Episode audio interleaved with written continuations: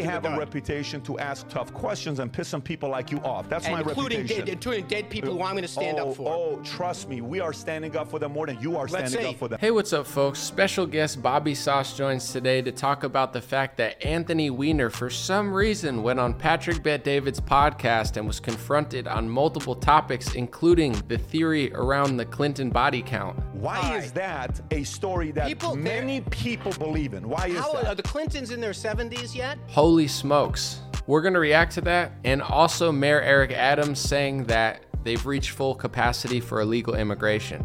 We stated several months ago that we have reached full capacity. And that full capacity was verbalized, and now New York is just going to be visually actualized. I don't want to keep you guys waiting. Dream Rare Podcast starts now. It's the Dream Rare Podcast. Welcome to the show. The way to get the news at the desk or on the road. Let's go. God is great and success in our control. The world is crazy, but we get better from obstacles.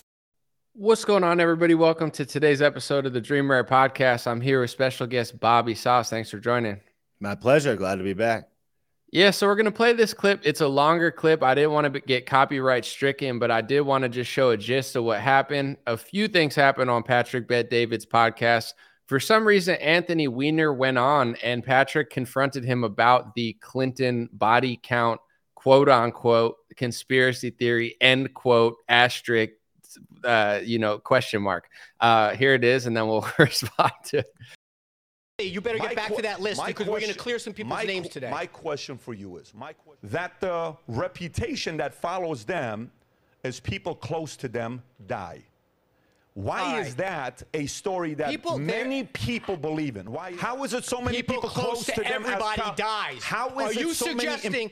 okay, I'm asking the question. you're what asking a I'm doing. bizarre question. Exactly. so you guys can watch the full clip on uh, Patrick Bet David's PBD podcast, or I think it's on the Valuetainment thing. He had a live stream with Anthony Weiner, who I apparently has a radio show. I haven't seen in a while, but you watched a longer clip of that. What happened? Yeah. Uh, so I, this guy like went into the Lions Den, which is absolutely hilarious. First of all, that Patrick invited him on, and secondly, that he was dumb enough to come on. But the guy is like a total. The guy's like a total narcissist, and Patrick basically just asked him, you know, you have this, you have this reputation of being close to the Clintons' orbit. You know, why is it? He's like, we all have a reputation that kind of precludes us. He's like, why is the Clintons' reputation that people around them die? and he wasn't he wasn't saying that that they did anything he's just like why is that and the Right. guy just had this like very very kind of visceral and emotional reaction where he got loud and hot and it's like you, you- this bill clinton officiated his wedding. They was he was very close to him for many many years. His wife his wife was basically hillary's like right hand woman for many years. And she actually said in in this documentary that um in the documentary that he was that if she had another daughter it would be Huma Abedin which is his wife. So it's like she was basically a family member. And this guy was in their orbit for many years and is also a scumbag and was scumbag adjacent. So basically Patrick was like if anybody was to be able to answer this question it would be you and your reputation is garbage so I believe there's some dirt there and then he reacted like that It seems like people like Anthony Weiner. Now I call it like the Hunter Biden hubris. You know, every uh, the joke is on us because no matter what Hunter Biden does, it doesn't matter if all his teeth are there or he has no teeth. It doesn't matter if it's coke, crack, weed. I saw I saw a picture of uh apparently his lawyer smoking a bong outside of the window, like Yeah. off the street when when he was there allegedly. It's like Hunter doesn't care because the joke is on everyone else. It doesn't matter what he does. Nothing ever happens, and he gets a slap on the wrist. So it feels like Anthony Weiner has that kind of like the way people have fu money. He has fu power, where he's like, you can know everything about me. Uh, it's not going to change. I'm still out here. I'm still on a radio show. I'll still yell at you.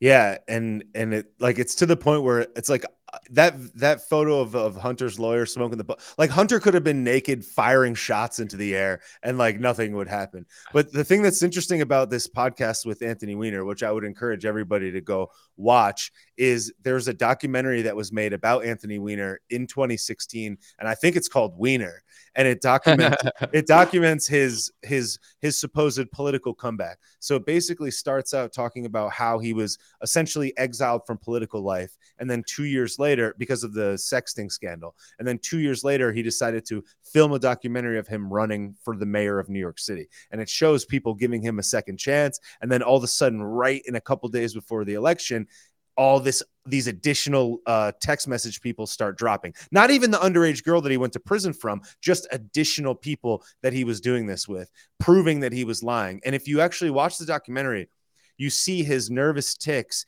and his um, and his behavior when they're calling him out on things that are actually really happening that he's lying through his teeth about. And only the people watching the documentary know it.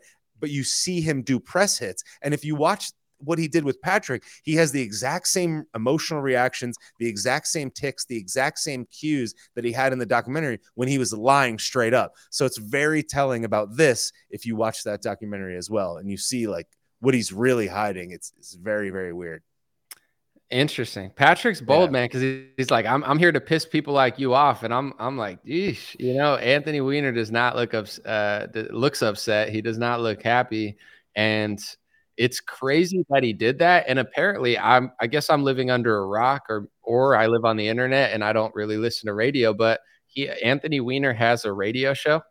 Yeah. So, and again, and one more thing I want to add before I forget. Anthony Weiner comes on the Patrick Bet David podcast. Probably the first time the guy's been trending in, in many years. The guy knows that Patrick has millions and millions of followers, which they discuss on the podcast. And, and at the very end of the podcast, in the last 20 minutes, he goes, Patrick was like, you know, you kind of came in here pretty arrogant this morning. And the other, and Patrick's other co-host was like, you kind of came in like a douchebag. And Patrick said that when the guy walked into the studio to shoot the podcast, when he sh- went to shake Patrick's hand, he said, What's your name? Oh, he He was- didn't even know Patrick's name. Well, he pretended he didn't know Patrick's name, but he he his, the first thing he said to him is, "What is your name?" And he's like, he was at Patrick Bet David Studios for the Patrick Bet David podcast, and, he, and he knew, and he and he knew that he was he flew he like traveled flew there specifically to do it and was leaving the next day. Knew he had millions of followers, and then Anthony Weiner lied, did a perfect dude, the perfect political move. He was like, "No, no, no." I was only asking your name because I wanted to see if people call you Patrick or Pat. And then Patrick goes, Yeah, but the next question you asked me was, Do you go by Patrick or Pat? So if you knew my name, you could, if you were really asking that, you would have just said, Do you go by Patrick or Pat instead of pretending like you didn't know my name. And he caught him right in a lie, right in real time. It's just a perfect illustration of how much this guy sucks. And Um, Patrick called him out on his yes. on, like live on the podcast. Yes, it was like, yeah, it was in the last like 20 minutes. And he was like, I apologize for that. I apologize for that. He's like, I'm real. I, he's like, You're right. You're right. I apologize for that. As a man, do you accept my apology? I apologize for that. It was like, dude, the, apology, and like Patrick accepted it, but it's just like, that is the tone. You know, imagine if I was coming on your podcast. Imagine if it was called the Anomaly Podcast with Anomaly at Anomaly Studios. And I was just like, Oh, what's your, Yeah. name? It's like, it's on the wall, bro.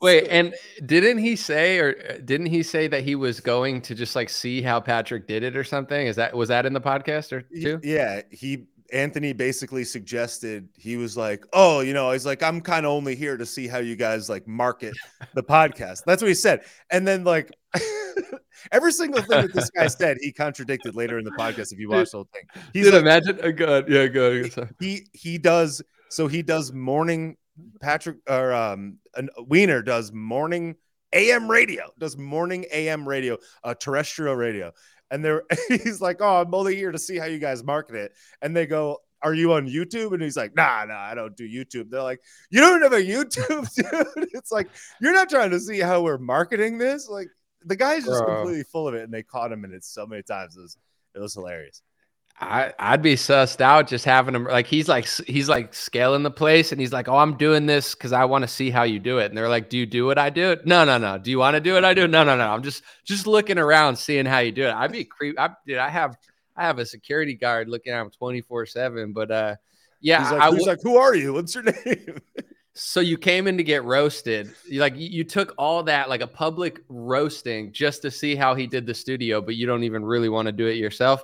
I'm not surprised he's not on YouTube because AM radio or whatever he's on terrestrial radio, you don't really have comments. There's no comment section on the radio. But if you had a YouTube channel for it, there'd be a comment section. And most of those comments would probably not be what he would want them to be. So I'm not shocked that he doesn't have a public uh, channel. he said that it was because he was he said it was because he wants to sell ads on the AM radio and he doesn't want to reduce the ad buys and reduce the revenues that get generated through the AM radio station by like fragmenting the audience across all these other things, which is like fair, but at the same time, it's like why is the guy doing it right? It's like he's a pure narcissist like through and through. The guy like is willing to lie is willing to get caught in a lie lie again and then here come back again and act like he has the moral high ground to suggest that patrick is bad for asking a question when he's out here going to prison for sexting like a 16 year old it's like the guy the guy sucks like pure pure and simple. How whom listens to this guy's radio and and even worse buys ads on it? Is, is mind-blowing to me And how many big radio stations or all radio stations? Everybody wants presence on YouTube. Everybody wants presence on Facebook, from the Breast Breakfast Club to like Howard Stern and stuff.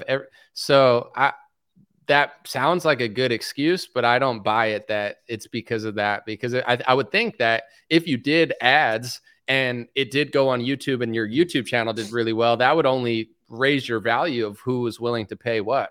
But Yeah, I I don't I think that your your point about the comments and the engagement is probably why where it's like AM radio you fire out the you fire it out only older people are going to listen to it it has a limited amount of money and he can just do his thing there it's like he's not interested in disseminating the message or changing his image he's just a narcissist and and saw a possibility to to grab money I think And in that podcast, did he say? Because a lot, I saw a lot of people commenting that, even on Twitter, that the radio network that he's on is like a more right-leaning network by nature.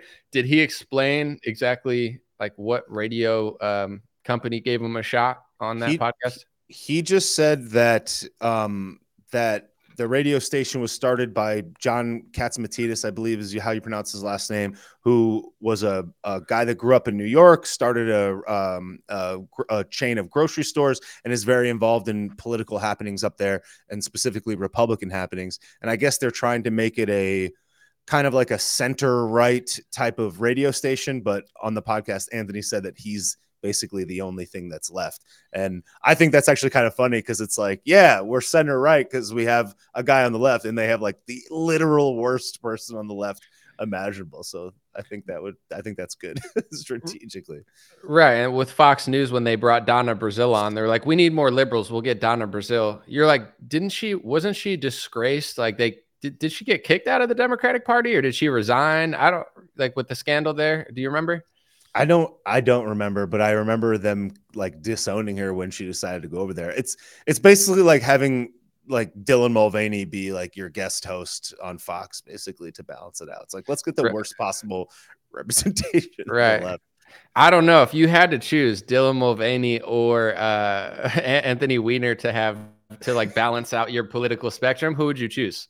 I would honestly choose Dylan Mulvaney to be completely honest with you, because at the very least, the this person like seems like a like a happy, generally like a happy happy person, and not like a completely creepazoid weirdo. And here's the thing: it's like Dylan Mulvaney may be a creepazoid weirdo, but Anthony Weiner is a proven creepazoid weirdo, like imprisoned sex offender, creepazoid scumbag. So I would take the not sure if it's a scumbag over the definite scumbag for sure.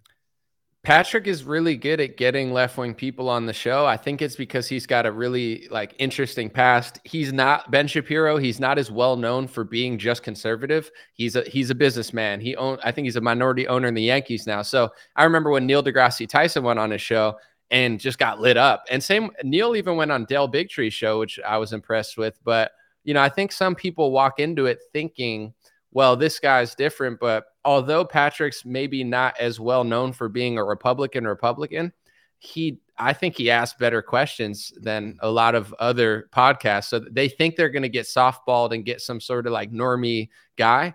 but Patrick seems to always be excited to have him there and really doesn't have any fear. I think with someone like Anthony Weiner that's that well connected, when he gets mad, like there's certain people that just creep me out, like him and the Podesta. Like, you know, they're like, I'm mad. Like he's like, I'm getting mad. I'm like, whoa, whoa, whoa, you know? Yeah. it's like, but Patrick doesn't care at all. He's like, okay, that's what I do. Deal Yeah. with it. It's like, Yeah. whoa. I feel like it's almost like you can you can almost like trick them in if you're a likable person generally speaking and if you and if it doesn't seem like an attack even though it like for lack of a better word is. Because when you think about it it's like you got Sanjay Gupta to go on Joe Rogan you know you got Peter Hotez to go on Joe Rogan you got these people that are just objectively just completely off the deep end. Now again Rogan kind of plays the middle so who's to say? But I guess Patrick is kind of doing the same thing. And actually, Rogan has acknowledged him being good at that. So I guess that's the secret secret angle. Don't be so definitive in your position, and you can get those people to come on and then get blasted in front of a live studio audience. That's the thing that's funny. It's like because I was watching it, and I'm like, this guy's gonna get up and leave. Like you gotta leave. if you're that upset and you really think it's that offensive, you just dip. What do you need it for? It's not like he's paying you. I mean, I assume he's not paying him, but it's like you would just leave. You would get up and leave. But it's like there's all these people there. It's you're in the guy's building. You're in the Patrick David building. It's like so. Uh, you good on him for not leaving, but Yeah, I, I don't want to give them like full blown respect, but there's to, to go in front of a live audience and shoot a podcast knowing what you did, pretty wild. Uh, someone Yeah. wrote, I want to a super chat. Thank you, the Debster, for the super chat. Someone wrote, I watched your Dream Rare link of the PBD podcast. I want my 17 minutes back. Garbage, in my opinion. Well, you know, I don't know if I agree, but thanks for clicking on streamrare.com. That's me and Bobby's website. So, you know, Bobby wrote an article about the Clinton body count conspiracy theory con- confrontations, so to speak. And uh, thank you for clicking on it and, and watching it. yeah, I mean, all we did was share a segment of the show that was particularly spicy. So it's not really our fault.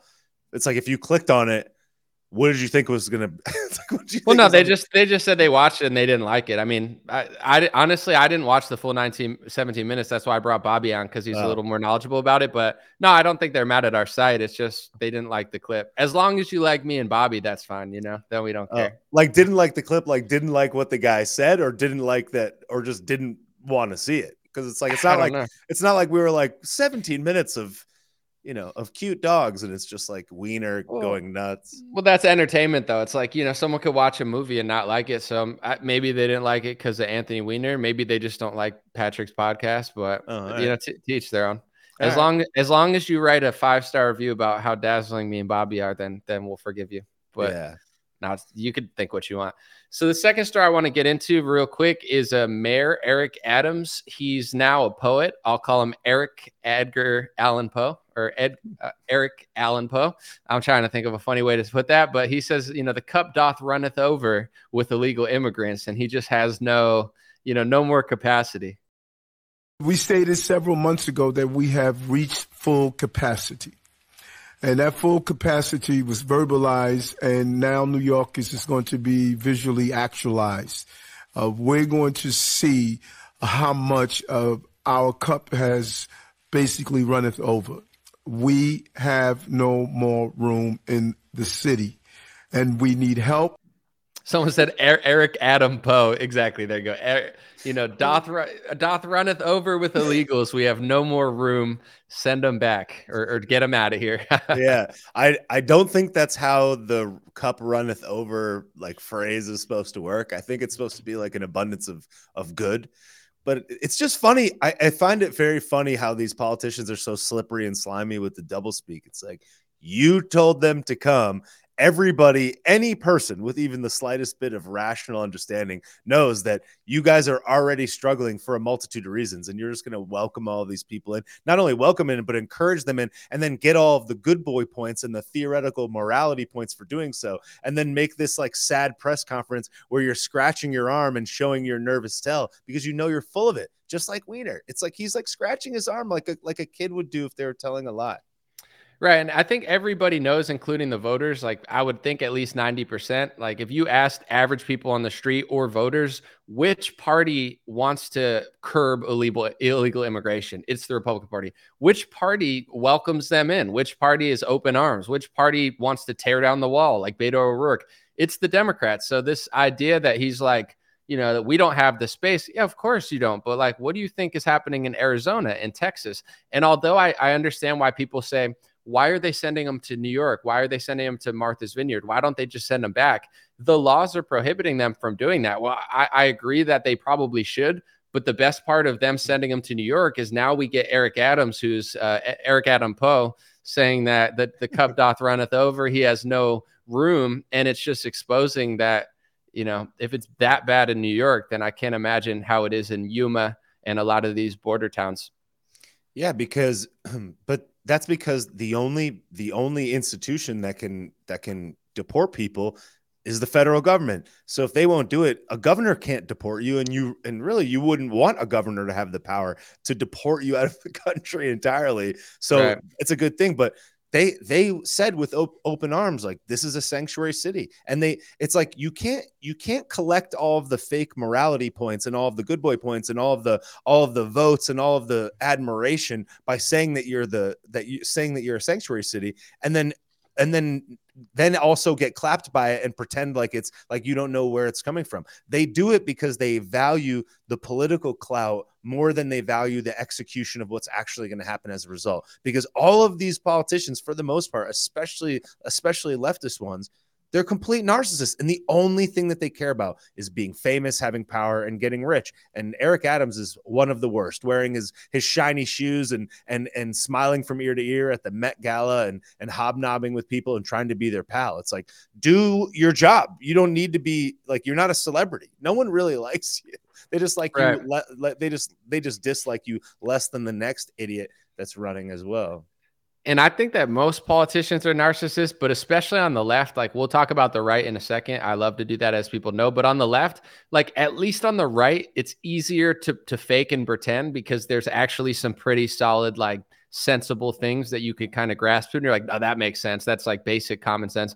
But on the left they're so dishonest in the modern era. Like bill clinton would be considered a far right extremist if he came out and acted like every democrat used to act in the 1990s they weren't that fake back then. They just weren't now you have to be a narcissist to be Gavin Newsom. Like you got to know that, you know, it's trying to find Temecula and send them like children gay books and stuff, like acting like that's free speech. like he doesn't know what he thought seven years ago. Mm. They don't know how a border wall works. They don't know how immigration works. Of course they know. They all know. Eric Adams knows. Gavin Newsom knows. You could see it in his glassy villain eyes that he he's not like you know, he's like an empty soul, just kind of like mocking himself as he's speaking, like he knows exactly what he's doing.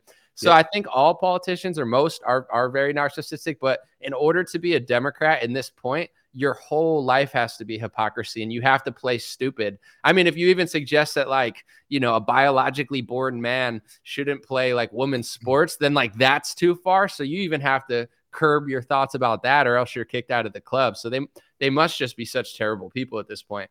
Yeah. Well, I think what they've realized, it's like the free market, love it or hate it, but the po- politics is the free market just the same way. It's like they have realized that politics is nothing more than marketing and branding.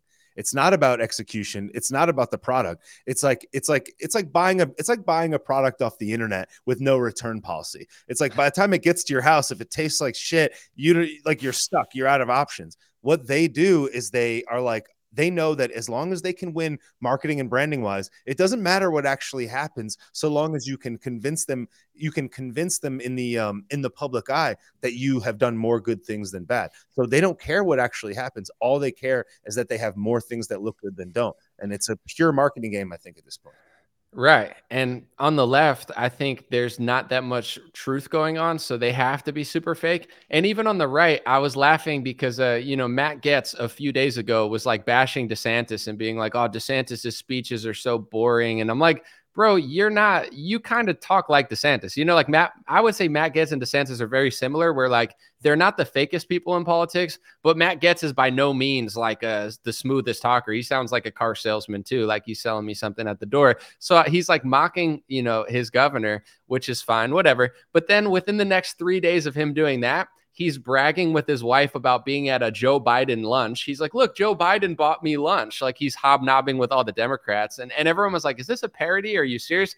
And then the next day they're at the Barbie premiere looking all hmm. cute, like they want want to be celebrities. But anyway, they they tweet, you know, don't don't let the trans thing in the movie stop you from you know looking at how Margaret Robbie and and then I'm laughing because it's like personally, I don't really care what you do. I'm not going to cry about it. But now the culture war doesn't matter. Let's cry about Bud Light, but let's go see Barbie because me and my wife want to. We want to be celebrities, and who cares? Because there's a hot girl in the movie, and it's like, okay, so now the whole culture war just doesn't matter because you want to be on a red carpet with your wife. Like, you know, these people are sometimes just as fake as the left. They're just like it's easier to be fake on the right because there's better things to cling to that are a little bit more sensible. Yeah, as long as you yell the slogans it doesn't matter what you do as long as you yell them in the right place at the right time it doesn't matter. And like and like i don't i mean i don't i, I don't know matt Gaetz personally i don't know his wife i don't know if they're, they're they seem to be nice people from everybody that i've talked to i don't know. But it's like they were taking pictures uh, on the red carpet at what appeared to be a premiere which means they were invited to it like invited to it separately to help build hype for it and took photos in it. So it's like even if you say this is the worst movie ever while you're in front of the banner you're posting a photo in front of the banner. Couldn't you have just said, should, couldn't you have just not gone at all? Or, or could you have gone, are you going specifically for the purpose of research? And then in that case, why take the picture at the banner? It just doesn't make sense to me. It doesn't add up. And at the same time, it's like, we know what Hollywood does. It's like, could, did you assume that they were going to somehow be it was going to be good somehow all of a sudden when all of the when all of the players are involved and they do bad things all the time? I don't no, know they just, were they were promoting it. They said don't let the trans thing stop you from seeing this movie. Like they're basically telling conservatives don't not see this movie because of the left-wing agenda in it. I don't know what's in it because i could care less about it whether it's there or not. Sorry i'm not barbie's uh, i'm not the target market you know? well apparently apparently his wife came out today and said to not see it to oh, to, okay. to, to, to boycott it in fact oh. because of the because it's like a basically like a feminist something or other and it's like oh.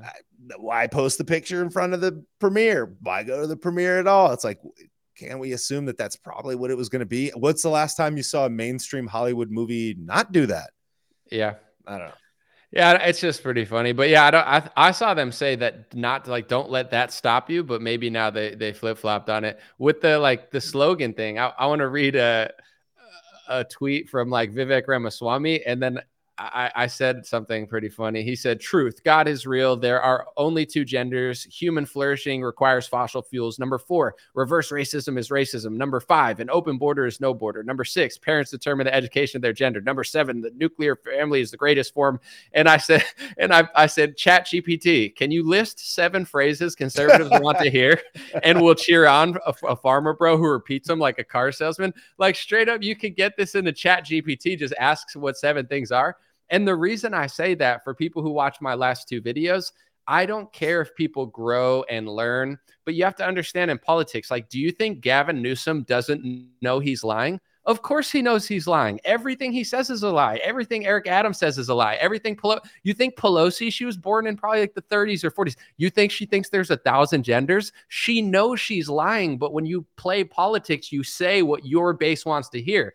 That's my interpretation of Vivek. I'm looking at who he was. He's a pharma bro. His company's doing deals with Pfizer. He his event company was doing a COVID nineteen database and doing NIH deals with the government, and then he's out here saying, "I'm just so anti-government that I'm the right-wing Barack Obama. I'm so against the government that I I was pro-mask even when the government was pro-mask." Like, dude, if you say I'm a pharma bro, I was wrong because I was just a normal fence-sitting pharma bro, and I was pro-mask and I was shilling the vaccine like everyone else, and I've learned my lesson. I'm not that guy anymore. I would believe him. But if he says the reason I was doing it is I'm just so libertarian, he's lying, just like Gavin Newsom's lying. It's just easier to lie to right wingers because you just have to chat GPT seven phrases. I'm not doing it to hate him. I just don't believe him. I don't. I think he's totally, I think he's the Gavin Newsom, Barack Obama of the right, just saying exactly what you want to hear, knowing damn well he doesn't really like, you know, connect to it like he's saying.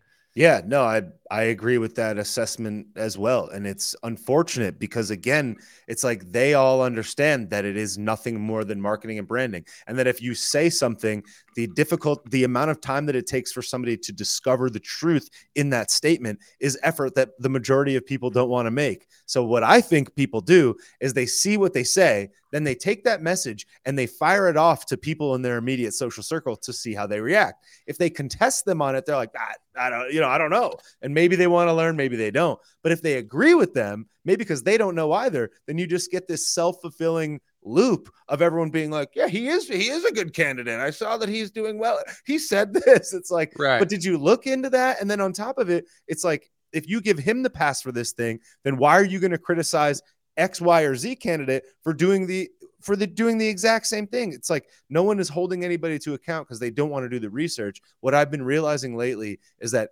almost everybody, for the most part, is completely dictated to by independent journalists, small journalists, or some messaging platform. And so few people are actually doing the research. And if they are doing it, they realize the consequences of telling people their true opinions because people will pile on them that also didn't do the research.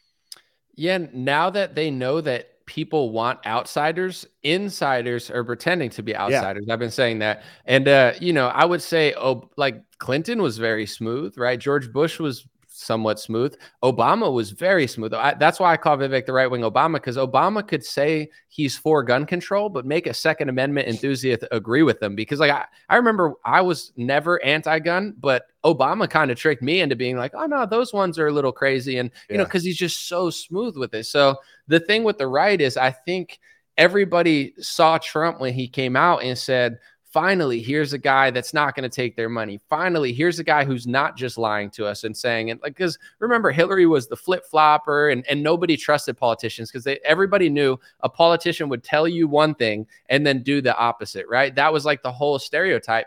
But now when i point that out about trump like if i say that hey i'm not trying to be a hater but journalistically he said he didn't need people's money and that would make him not sell out but he took hundreds of millions of dollars and he did sell out. So he actually lied about that. Now you'll see people in the comments that say, oh, Anomaly's hating. It's hate speech. You know, that's you're just being hateful. And it's like Vivek speaks really nice, but there's no history of him. You know, he was complimenting George Soros Wall Street Journal op-eds two less than two years ago on his Twitter, which no one in, on the right would ever do, and say open societies unironically, like George Soros is making a great point. No conservative would do that. So I'm not hating. It's just like I don't believe this guy, and the fact that he's saying everything I and you want to hear doesn't mean much because like i said with a five minute chat gpt you could type in what do people want to hear and if you're a car salesman and you say it you say it so this isn't me being hateful or rude it's just like you know the the republican party's under this spell where now because they're so used to the mike pences and the mitt romneys who are just so unbelievably fake that it's not even like a good sale now there's better salesmen around that are like wooing everybody and now people say who cares if they didn't do it? They said it. And, you know, it's like, I don't know. I guess now Republicans like politicians just as long as they're smooth enough. Yeah, no, that's exactly it. And and it's it's actually the it's the thing that kills me the most about DeSantis is like he's actually a person that said things that he was going to do and then actually executed on them but he's not good at marketing. He's not as slick. He's not as smooth of a talker. So the fact that he actually executed it but can't communicate properly that he did and how he did it means that they control the narrative of who he is. It's like i talk to people that are in the political orbit and they're just like DeSantis is a rhino. He's like a controlled op. And I'm like, heck of a controlled op rhino. This guy's done more things for right wing politics than anybody. It's like, how, how are you going to say that the CBDCs, that the border stuff, that all of the different things that he's been doing to protect children in school? It's like that's that's his big rhino plan. Be the most effective Republican and conservative governor in America. That's the that's his rhino strategy. He's just not good at setting the narrative. Everybody else sets the narrative for him, and that's why so many people have such a misconception of him. Whereas somebody like Vivek, who's extremely smooth and slick, he could he could tell you everything you want to hear, and it would travel three times around the world before somebody did a little bit of research to find out what actually happened. Yeah, it's interesting. I know DeSantis doesn't like hang out with a lot of people. So I think like socially, people don't feel a need to be loyal to him because he just kind of stays to his own. Yes. But, you know, where other politicians are good at hobnobbing and then they have these personal connections. With DeSantis, even though there's things I've disagreed with, I think he was there when Trump and Vivek weren't there for two years, kind of pushing back against the left. And now Vivek pops up and he's the new young guy where it's like, I'm not saying people should hate him, but he has zero track record. Like literally, when DeSantis was hiring a surgeon general outside, when he was pushing back, and DeSantis made mistakes, and I'm not like a full blown apologist for his mistakes, but there's actual wins that he was doing while Vivek was running around being a pharma guy. I don't, I, I don't trust it, and uh, you know, definitely there, there's a an interesting double standard because of personality. Like Trump is a really interesting personality. So I saw Bryson shared this because some Trump person said this on Twitter. He said the reason that we can be a dick and we can be rude to everybody, like we do it because Trump is that way and, and it makes sense. But the reason DeSantis influencers shouldn't do that is because DeSantis doesn't do that. So like it's not on brand when you guys do it. And and Bryson was laughing at it. So it's like you guys could be dickheads because Trump is a dickhead sometimes, but like no one else can be. Like the the pompousness of even that comment alone. Like I like I'm gonna do this because he does this, but you shouldn't do it back. Like just take take the disses and take the insults, but don't dish him back. Just let me just shit on you. It's like yeah. well, it's actually it's actually kind of an interesting lesson. Um, I I watched this documentary about uh, Martin Shkreli, and they were like they were like Martin Shkreli, the the pharma bro that was like the most hated pharmaceutical guy in the world, basically, because he raised the price of this like AIDS drug or something by a thousand percent, and he's like he's like you guys hate me for doing the exact same thing that everybody else does. I'm right. just a face to the name. Uh, I'm just a face to the action. But one thing that I thought was interesting about him is he's like, he's like, once I realized that everybody thought I was the villain, I just became the villain. And I started, and I think about how in 2016, it's like Trump was the guy that was going in bull in a china shop and was like, "You're fat, you're dumb, you're a loser, nobody likes you," and it's like that's hilarious. You can um, you almost like revert to if they're gonna think that we're if they're gonna think we're the devil, then let's just be the devil, right? It's like we liked to play into it, we liked to laugh about it. It's like you call Chris Christie a sloppy pig, and it's like, ah, that's hilarious the juvenileness in you says this is okay because we're right in this battle. And now here we are 7 years later and things are clearly devolving and a lot of bad things have happened and now we have to replay this game and it's like it's like do we really need to do that? Now that we have our now that we've realized that like all right, there's a lot of bad things that happened. This made a lot of sense in 2016. Are we really going to run that same play knowing that friends of mine that have young children are like, don't you think it's interesting that that if that if Donald Trump calls somebody a fat sloppy pig on TV, that I have to tell my eight year old, you don't do that because that's not nice. You shouldn't behave this way. But that's the leader of the free world. It's not a good look. And in 2016, I think all of us got wrapped into it because we were so sick of everything. It's like, all right, well, now we have a chance to really reform it. More people are paying attention than at any point certainly in my lifetime, it's like now we actually have a chance to change it. I wish people didn't keep running the old playbook. I think that um, there's something to be said about about changing that. And I think there's two another angle of that I want to add. Like one, you know, at the end of the day, no matter how much you like it or people that like them like it, there is like a, you know, do enough people like this? Can we can we win? I guess technically you can because Biden's half dead. But at the same time, my angle of it, which is slightly different, is like, okay, say you're calling Chris Christie a fat pig and sloppy and stuff. Do you do you really not like Chris Christie? And do you really did you really push him to the side? And this is why I think Trump's a fake, is because he was calling Chris Christie fat and sloppy in 2016.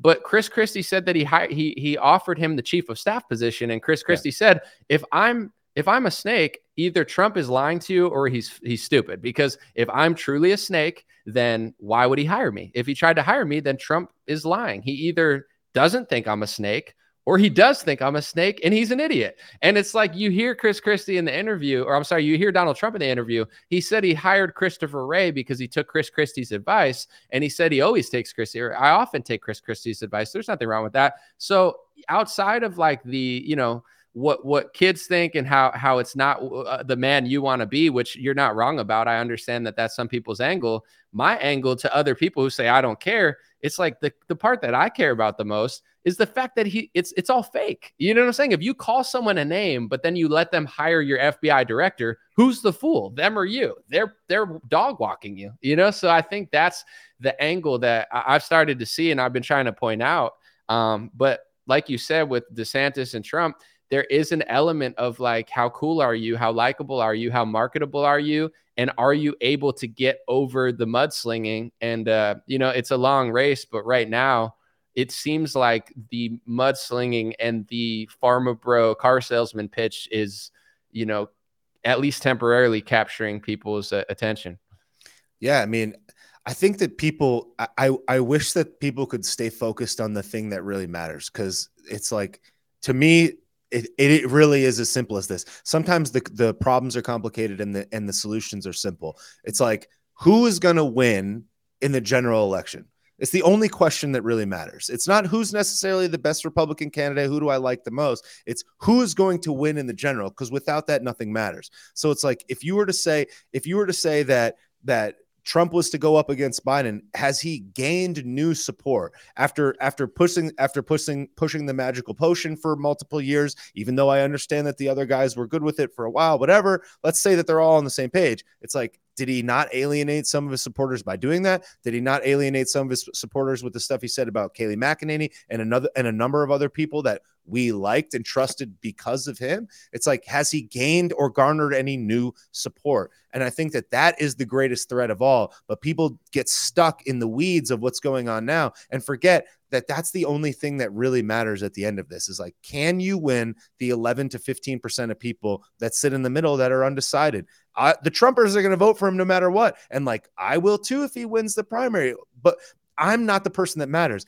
There was this there was this statistic i heard the other day on a podcast where it was like in the last in the last one day of polling in 2016 that this big percentage of voters went over to Trump on literally the last day. The undecided voters tilted his way. So it's like in the same scenario, somebody's sitting at that ballot box. Do we really think that they're going to think about Donald Trump as free market, uh, close the border, you know, bring the troops home? Do we really think that that's what they're going to think? Because I think they're going to see Trump and they're going to be like, chaos is coming no matter what. And the policies will be outweighed by the potential chaos of the character. And as a result they're going to take a Gavin Newsom or a Joe Biden or whoever just to simply avoid those things leaving all of the policies and stuff out of it I saw Joe Kennedy, the Republican. He said on on Fox the other day that he thought that Democrats were like elevating Trump to to basically strengthen him in the Republican primary, but weaken him in the general. And if you look at the way the dates signed up, when he's going to court, etc.,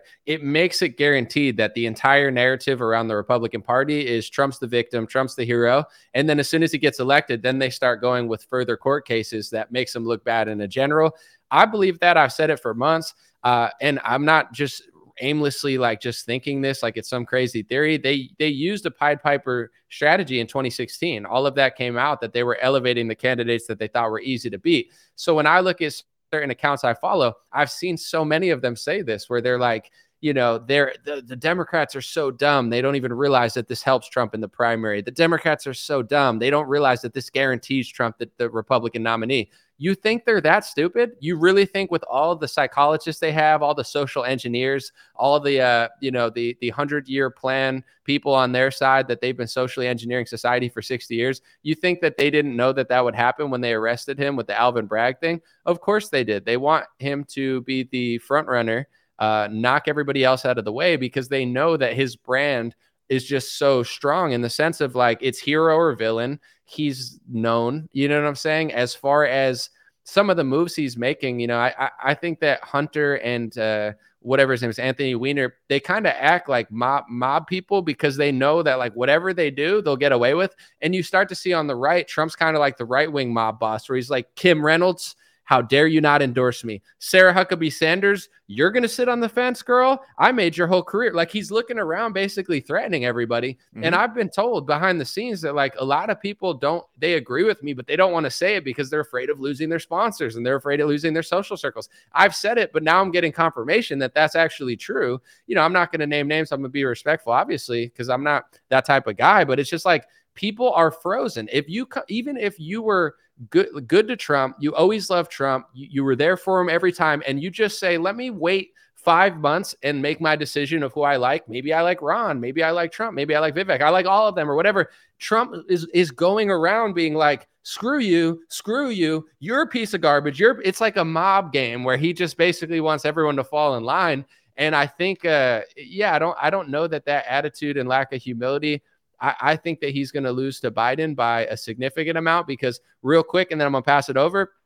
I really truly think that his whole movement is a setup now because if he loses, he's never going to take a, a, percentage of accountability. He's not going to say, you know what, maybe I should have toned this down to get these people. Maybe I should have run better ads. Maybe I should have surrounded myself by better people. He's going to say it's stolen again. And then he's going to set up his supporters again. And then he's going to bail out, you know, and give awards to Fauci and Kushner and Fauci like he did on the, the last day of office. He gave awards to Kushner, Fauci, and General Milley. Like the whole thing just seems like a setup. DeSantis is no angel. He's a politician. I don't fully trust him, but I think he beats Biden by eight to 10 points. I think Trump loses. And when Trump loses, there's never going to be a reformation of the party to make us stronger. He's just going to keep driving us into the dirt. And I think if we lose this next election to Joe Biden, the entire movement's done. And I already think mentally they're done. When I talk to people, they sound like NPCs. They just say the same three or four Trump phrases on loop. They've been saying them for three years. And you say something outside of the Trump loop, and they look at you and they're like, are you a rhino? I'm like, I've been saying this since 2020, dude. It's like he's like a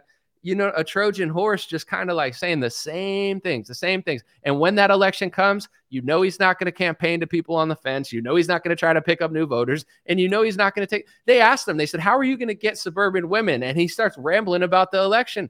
Bro, that doesn't answer the question. How the hell are you going to run a campaign if you don't even want to pick up voters? He's so arrogant. He doesn't think he has to. He's Hillary Clinton in 2016, looking around, demanding loyalty, becoming a worse version of himself, and he has no care because he doesn't have to. Yeah, no, I I completely agree with all of that, and it's it's unfortunate, dude, because it's like if it was really about the Republican Party and it and it lasting beyond him, whether he was to get elected or not. I just don't understand how any person that's out there really paying attention to this could suggest that a politician that's been as effective as DeSantis, whether you like him or not, isn't doing things that are good. It's like there's there's an objective large quantity of things that are good. Yet he's yet Trump has somehow through himself and his surrogates convinced people that Ron should never well I'll never vote for Ron ever. It's like whether whether you think he's going to lose in the primary to to to Trump or not to suggest that this guy should never be anything or is a rhino or to to smear him as some type of deep state it's like he's objectively at the very least the second best conservative politician that there is. So in the event that Trump does lose, what I wonder is like, are people going to say that Ron is good now when he's the only governor that's actually doing anything? Or is he intentionally cratering all of that attention purely to win this and not even really considering the country and the party and what really matters in the long term? I really think it is a lot about him now. And I think that that's a losing message. Well, I mean, look at this is the perfect example to people who can follow and, and stay calm. You know, during from 2020 to 2022, Trump was saying that DeSantis was doing a good job. All these Trump people were saying Florida's the free state. They're open. They're doing a better job than Cuomo. People aren't dying. The, the data's rigged. The data's fake. They're overcounting. They're, they're trying to make Florida look bad. Everyone said that. I said that. And then once DeSantis runs against Trump, I, am not asking Trump to get along with DeSantis, but now Trump starts becoming a gaslighting liberal. And now all of a sudden he says, well, he, he repeats like CNN and, and, and COVID stuff and be like, oh, uh, you know, actually DeSantis' state killed more people than Cuomo. But this isn't even counting per capita. You know, he says it's like one of the worst states. It's not counting per right. capita. He's not counting excess mortality. He's not considering the fact that they're using PCR tests and diagnosing everybody that dies as a death with COVID if they had COVID or the age. And there's like 10 different ways. I wrote articles about this or I, made videos about this for years about how they're overcounting Florida. And for years, Trump agreed with me. And on a dime, his entire support base doesn't even realize that they turned into CNN because Trump turned into CNN. And th- th- that's the movement. It's like it doesn't matter Morality doesn't matter. Reason doesn't matter. Common sense doesn't matter. Logic doesn't matter. The truth doesn't matter. It's loyalty to Trump. It doesn't matter if Trump's wrong. If DeSantis says the vaccine saved 100 million lives, DeSantis is a psychopath and a liar. But if Trump says the vaccine saved 100 million lives, then maybe it did. Or if it didn't, we just have to shut up. It's turning into like a satanic cult around a guy that has nothing to do with conservatism. It has nothing to do with fighting big pharma. Literally, if Trump says the sky is blue, it's blue. If it says it's brown, it's brown. And if Kim Reynolds doesn't say it's brown when Trump says it's brown, even if it's blue, then she's the problem. If Sarah Huckabee Sanders doesn't jump when Trump says how high, he's like a mafia boss. You know, he's like, do whatever I say, no matter if it's right or wrong. And if not, you don't get a seat at the golden table. That's why people like Byron Donalds and stuff, they, you know, when when Trump says jump, they say how high, sir, yes, sir. And the other thing too is that one of objectively one of the most significant and important topics and subjects is election integrity. It's like DeSantis outlawed ballot harvesting and put together the most the best election integrity of any state in America. So it's just like this guy's doing the literal thing that supposedly turned the whole country upside down and he's done the most for for for election integrity of any governor but he's right. a rhino now. but he's a rhino, and Florida sucks, and it's only because of the sun. It's like, all right, guys, I guess that's fine, I suppose a couple months ago, I did two polls back to back. I said, "Who are you? Who do you trust more? Who do you, who are you voting for?" I can't remember the wording, but who are you voting for? Who do you trust more, Trump or DeSantis? And Trump won that poll. And then back to back, I said, "Who do you think would do a? Who do you think would have done a better job governing Florida? Like if Trump governed Florida instead of DeSantis, Trump or DeSantis?" Everyone voted like majority said DeSantis did a better job than Trump could have ever done. And it's funny with Vivek, I could ask the same thing. If Vivek was the governor from 2020 to 2023, do you think he would have done a better job governing Florida? based off his tweets and his takes and who he was? Or do you think this everyone would think DeSantis did? While some would say he's not ready for the national stage, which may be true depending how you look at it. Really, how I look at it is like that that shows who do you think is a better leader? Who do you think actually executes and signs the bills? And everybody thinks it's DeSantis, but you know, it's not about that to a lot of people. They don't care about who actually does stuff, who's a better leader, who's able to actually get the right things in at certain times. It's like a personality game. It's like, yeah, maybe like why if if Trump is such a great leader, why are people that are voting for Trump in the general saying that he would have done a worse job? Like 80 percent said uh, even the Trump supporters were saying that DeSantis makes a better governor than Trump. Why wouldn't Trump make such a great governor if he's so great? It's easier to be governor than president. Why wouldn't he do a better job? You know he wouldn't do a better job because just listen to how he talks in the leads. He doesn't give a crap. It's not like he's really like, I'm banning central bank digital currencies. I'm going at the schools. He barely talks about what the kid stuff is doing in the schools. He talks about himself all the time. He barely talked about the mandates. He talked about his vaccine. Of course he's not a better leader. And they both have flaws. I'm not saying don't like look into the things DeSantis does wrong, but I think everybody knows that you know, the, the leadership would have been way worse if if Trump was governor of uh, Florida. And I don't believe that the country would have been worse if DeSantis was president over Trump in 2020. I think he would have done the same stuff, if not slightly better, in different categories. Well, the thing that's so messed up, man, and, this is the thing that's so tough about like really being in the in the pocket and, and looking at all this stuff every day, all the time, is that even in the comments, like uh, imagine imagine the journey that a person would have to go to come to your content, right? And then to be here right now on a Friday afternoon watching this, right? That they really care, or at the very least, they're politically interested. And they're in the comments and they're just like, DeSantis is like uninteresting. And it's like, yeah, that's fine because you're not hiring a friend. And like, so I've had employees that have worked for me in the past, and I hired people that I wanted to hang out with, which was a mistake. I should have hired people that could have effectively done the job. And the fact that they're grinding, hustling, working hard, and doing great things, I would have realized why I want to hang out with them because they're the caliber of people that can help my organization grow. If I just took people I wanted to hang out with, which is what I did, they ultimately had to get fired and it failed as a result people are like are looking at DeSantis and saying this guy is uninteresting. He's not he's not charismatic. He's not fun to listen to. It's like I agree with you, but those are solvable problems and in my opinion, it's not nearly as important as the efficacy and the execution of what he's actually going to do.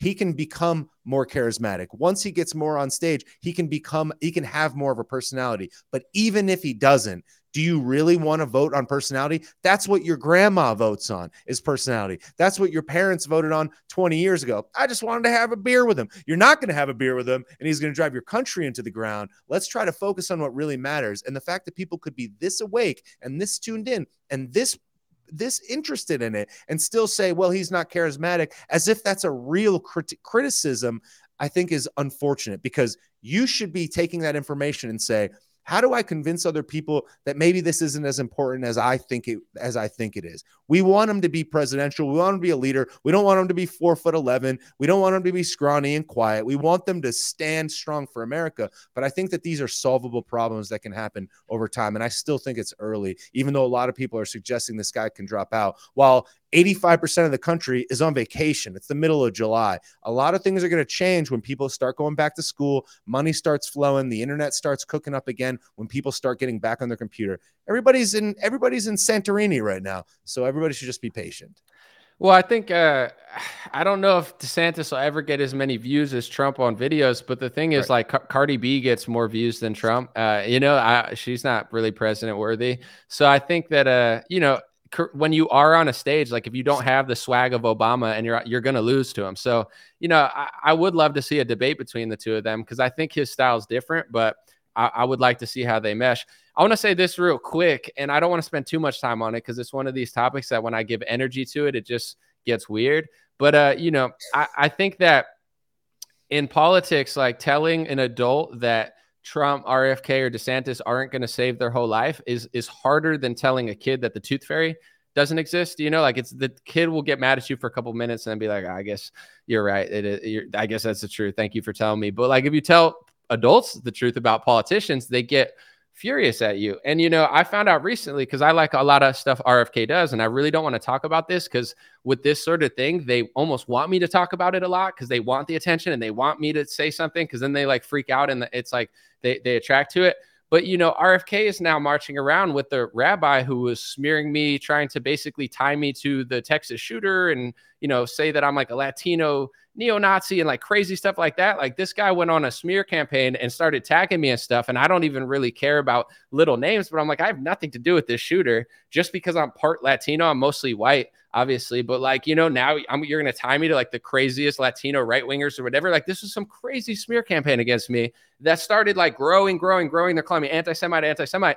That's the guy that RFK is, is marching around with. So it's like, I, there's a 0% chance I vote for that guy now. You know, RFK is a nice guy, but like, that's who he's aligning himself with. And that that person has really just said things that are just totally not true about me. And it's one of those things that I, I addressed it one time. And the more I started addressing it, the more people started it's almost like they wanted me to keep talking about it so they could like react and i'm over it because i don't hate anybody i have love for everyone and some of these things agree to disagree when you're a public figure people are going to say stuff but like one of the most fake ca- smear campaigns about me is now tied to the guy that guy's campaign so it's like with Trump and DeSantis, there's certain things that like none of them are going to do. They're all compromised to a certain extent. You know, they're all going to play certain ball. Mm-hmm. And the reason they get away with it is because people don't care about values. Like I actually like the fact when it comes to DeSantis, I like the fact that people are willing to call him out. Like Vivek came yeah. out and he's like, "Oh, that speech law in Israel is corrupt," and it's like, bro, Vivek is saying basically what like Nick Fuentes was saying three years ago, and it's like, is he really that guy? And I'm not saying he, you are Fuentes if you talk about that.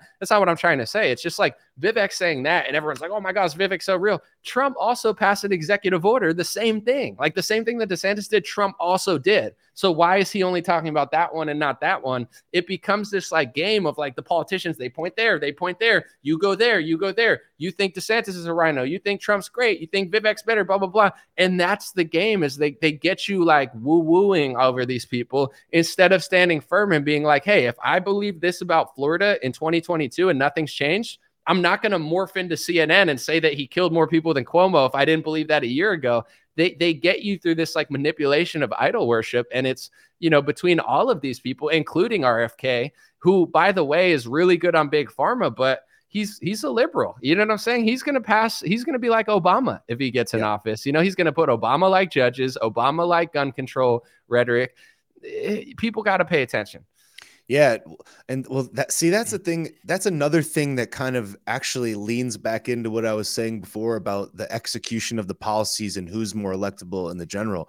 Because it's like if you were to trace back each one of these candidates with the same degree of scrutiny, you would find that Trump took money from bad people, had fundraisers with bad people. DeSantis takes money from bad people, has fundraisers with bad people. Vivek, it's like every single one of them, through the simple nature of the game and playing the game, has something that you could connect the dots to and say is bad at some stretch. So it's like if we were to look to e- into each of them with the same level of depth and veracity, I think that we would find that they're all generally speaking on the same ground as that's concerned. So it's like if we can agree that they're all relatively even there, then we have to just look at the surface level stuff that most people will never that most people see instead of that stuff, which is like what I'm saying. It's like is this person do you think this person is going to effectively execute on what he says?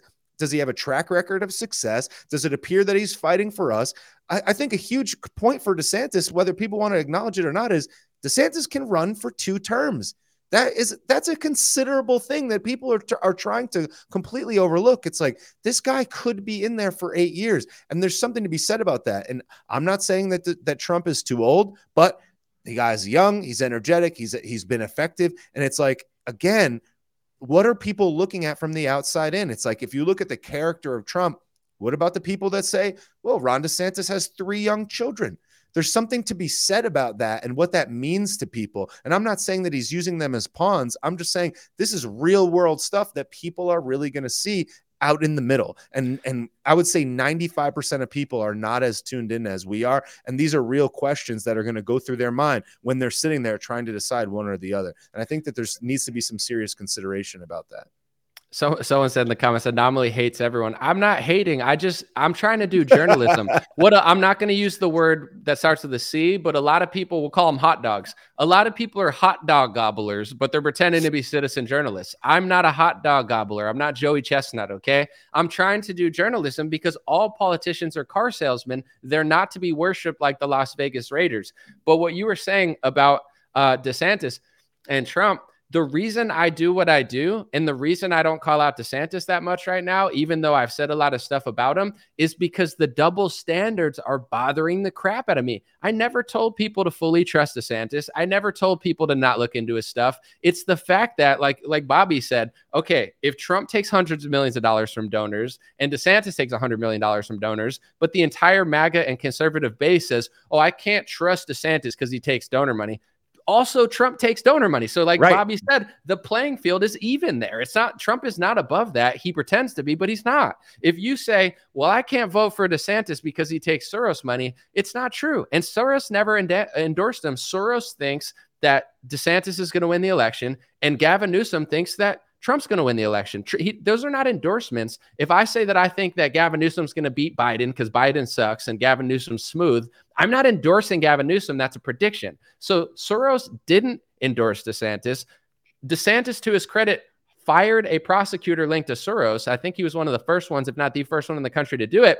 And yes. the two the two biggest connections to Soros, factually, is Donald Trump, who took a hundred sixty million dollar loan from him, and Vivek, and who got a scholarship from Paul and Daisy Soros. And although he acts like he doesn't like Soros or doesn't know Soros, he tweeted a, a Soros op-ed in 2021 agreeing with his open society, you know, like little spiel about China. So all I'm saying is I'm not saying to trust DeSantis. You shouldn't. I'm not saying to not call out the donors. You shouldn't. But if your reasoning is, I don't trust DeSantis because he's surrounded by too many Bush people, but the same guy that you're mad at worked on the 2020 Trump campaign and Trump hired over 30 Bush people, your your logic doesn't make sense. If you say Trump's better on foreign policy and that's my main reason and you could prove it, I'm totally fine with that. But 95% of people aren't making sense anymore. So I'm trying to level the playing field. I'm not telling you to trust DeSantis. I'm just telling you if your thing is like if Hillary Clinton sells vaccines and Bill Gates sells vaccines, they're evil. But when Donald Trump calls himself the father of the vaccine and uses socialism to bring it, that's fine. Well, then you don't actually believe what you say. So that's why I'm doing what I'm doing. The same thing that Bobby's talking. It's the double standards. I see that DeSantis runs to a foreign country and passes a bill. I yep. see that I see who Donald Trump pardons. I see that Donald Trump does the executive order. But the thing is, the playing field is even there. Trump does that, and DeSantis does that, and Vivek has done nothing. He's worked for big pharma his whole life, so I don't. He has no track record to go off of. But in general, with, with DeSantis, when I I even up all the things that I don't like about DeSantis, Trump does all of those things. All the things that people are saying DeSantis does, I agree, but Trump also does it. But when it comes to leadership on topics that I actually care about, like who came around way quicker during the pandemic, DeSantis. Who hired an outsider to fight Big Pharma, DeSantis. Who put together a grand jury against it, DeSantis. Who lies about vaccine injuries, even though he used to talk about them when he before he was president? Trump. Who uh, hired somebody and did a council and live streamed a bunch of people who got injured from the COVID nineteen vaccine. DeSantis. So it's like you know who who's banned who's been the first governor to ban central bank digital currencies. DeSantis. Do you think Trump even cares about it? He probably doesn't even know about it. You know what I'm saying? Who's the one who's led the way for three years on the childhood sexualization stuff? It's DeSantis. He's the best governor in the country despite all his flaws and all his flaws that I want people to call out. Trump does all those same things, and it's these trumped out influencers that are trying to gaslight you into thinking he doesn't do those, or when he does them, it's a secret Nikola Tesla time machine plan. It's not. These people are lying. I'm trying to just even the playing field. That's all I'm doing. Yeah, no, and all of that is 100% accurate. And what's so funny about it is that they use those examples as the justification for why DeSantis should drop out of the race entirely and shouldn't even compete. It's not like it's not like, "Oh, I don't think he would win in the general. Oh, he's not effective. Oh, he's they're just like, "No, he's a RINO because he does all these things that Trump and Vivek also do. So therefore he should just leave the race entirely." So it's yeah. like that that that position is so laughable to me. And the other thing that makes me exceptionally upset is like when when Kari Lake was running for governor in Arizona against Katie Blobs, people were like, "Would you call Katie Blobs?" Yeah, Katie Blobs. Hey, that's and, that's my favorite cat lady. Be nice yeah. to my librarian. No, yeah. God. So she said that she wouldn't debate Kari Lake, and everybody was like, "That's because you're to lose to her, right?" And and they were like, "Hey, it's politics. She's she pretends like she doesn't want to give her a platform, whatever." Even though she was doing really well in the polls and was very popular, but she and and I made a video and was like, the disrespect that this shows to your constituents. That if if you're so much better, then mop the floor with her. Like go in there and, and and destroy her then and prove why you're so great. You owe that to us. It's not like there's 20 debates that are three hours long on Joe Rogan. It's like a it's like a, two people standing up for an hour and a half once or twice. You owe that to the constituents more than manufactured commercials or news hits. Well, we all felt that way. Everybody on the right felt that way. How disrespectful to your constituents.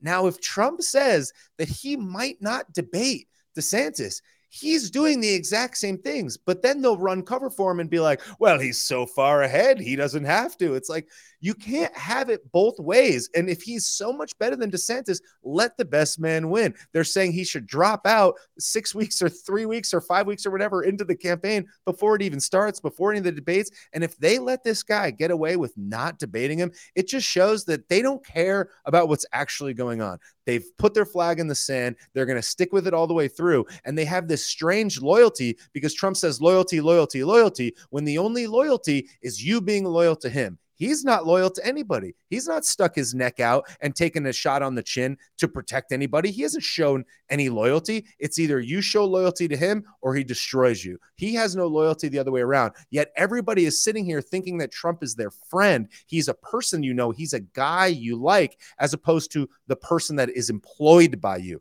I don't need to like my employee. I just need them to successfully execute at the tasks and move forward the mission. I have to be willing to fire you if I don't like you. But people are looking at the president as a guy that we're going to have beers with, not understanding that I understood, I understand that 10, 15 years ago. But now, when every single thing could possibly be at stake, that policy and that view of it no longer is effective anymore and at the end of the day for me at least like don't lie to me right? I know enough and I, I think a lot of my audience knows a lot. I don't think you're stupid. I think you guys know enough. So if i come out here right say you like me you follow me for three years four years anomaly you're my favorite whatever and i just start gaslighting the crap out of you telling you that cuomo you know oh, desantis had more people die than cuomo and like i just make a whole 180 turn of all the information i just gave you of why that's a lie I don't want you to agree with me just because you like me. I want you to be like anomaly. I like you as a person, but you're gaslighting the crap out of me. That's how I see the Trump and DeSantis campaign. Listen, I want to like Trump more than DeSantis. I always have liked Trump more than DeSantis. Trump's whole campaign is gaslighting. Literally, he's like taking stances he doesn't even believe about DeSantis to make him look bad. And when you listen to DeSantis, he's he could be a little boring or a little stale sometimes, but it like the substance of what he's saying, he's not wrong. He's saying, you know, we printed too much money and that caused the inflation. It wasn't just Democrats, it was also Republicans. He's taking a libertarian Thomas Massie stance, which I've been saying before DeSantis ever said it. I've said that since 2020. I did a debate with Styx Hexenhammer, Satanic Symbol 666 or whatever, uh, you know, and and people cried then. It's like I've been saying this this stuff. So it's like I don't trust a campaign that just has. If you're so much better than DeSantis, I don't care. Just tell the truth and out truth them. Don't gaslight me and take Democrat stances on stuff. It's nuts. And one of the things with the whole DeSantis and Vivek, I've said from day one, and I still mean it. Iron sharpens iron after what Trump did and who he became, I don't believe he should go unchallenged. I'm glad he's being challenged. I want people to challenge him because I want the party to get better and not him feel like he just deserves everything without changing or learning. So I like the fact that that's happening. And when you look at what people say when DeSantis ran, even though he wasn't a pharma bro in 2022, he was the governor of, of Florida, unlike Vivek. You know, people are like, DeSantis should have stayed in Florida. Why? Because he shouldn't have challenged Trump. Why? Because he should have waited. Why? I want him to challenge Trump because he yep. did a lot of things better than Trump. So even if he loses, I'm I was glad day one. I'm like, good, someone's challenging Trump. Hopefully, like you know, even RFK running. I'm glad RFK is challenging Trump. I'm yeah. glad he's out there talking about his Pfizer deals and stuff. Good. I don't care if he went gets one vote or a million votes. People need to be challenged, but they say how dare Ron DeSantis challenge Donald Trump? It's his turn. He's the man. No one should even come close to him. Those are the same people saying, We're so glad Vivek's surging in the polls. We're so glad he's challenging Trump. It's because he's not the real challenge. He's like the sheepdog who's there to take all the young votes away from DeSantis because he's a pharma, bro, who seems like he says everything except criticizes Trump. He's like, oh, DeSantis is a mini Trump.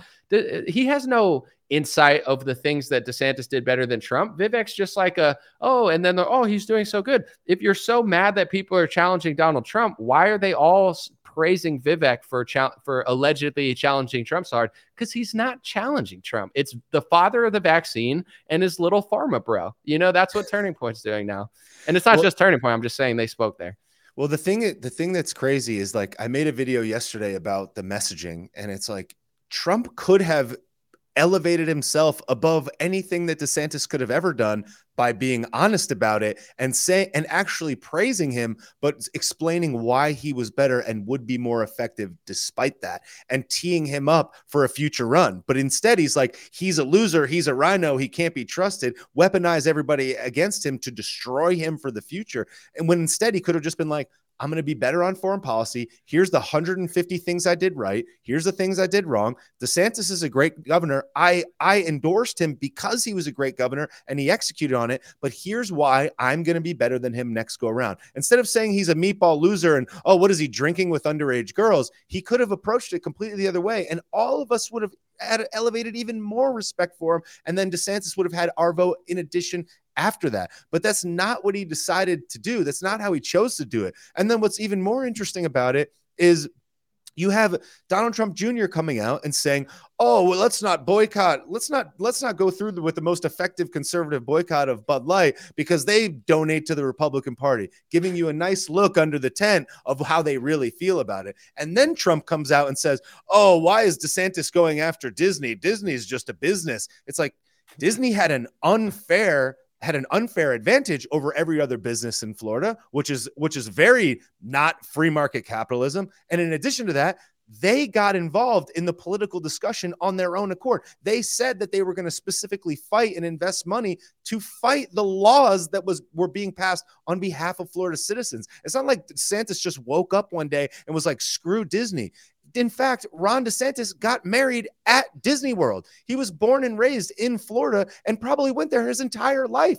But it's like if they if they come for you, he has to defend the citizens of the state of Florida, and that's exactly what he did. And then here comes Trump and says, "Oh, why are you going to go against Disney? That's just a business." It's like he's he's being contrarian just for the point of being contrarian as opposed to what is actually what actually makes sense and it's big ups on DeSantis because he's done so many of the right things to now have people say he's a Soros paid off whatever it's like all right, guys, I guess this this is why I'm glad he ran because every time he hits Trump from the right, Trump goes to the left, and he proves what you're saying that he'll do whatever he has to do to maintain power, and he has no convictions to any of his stances. Yeah. For example, with with this stuff, it's like it's very like mafioso in the sense of like Trump is like, just support me, like me, get get out of my way. You know what I'm saying? That's kind of his strategy. Like, how dare you not endorse me yet and wait? Don't wait, come for me. Like looking at everyone, like, dude, you're all screwed if you don't come for me. But then when you listen to him talk, like say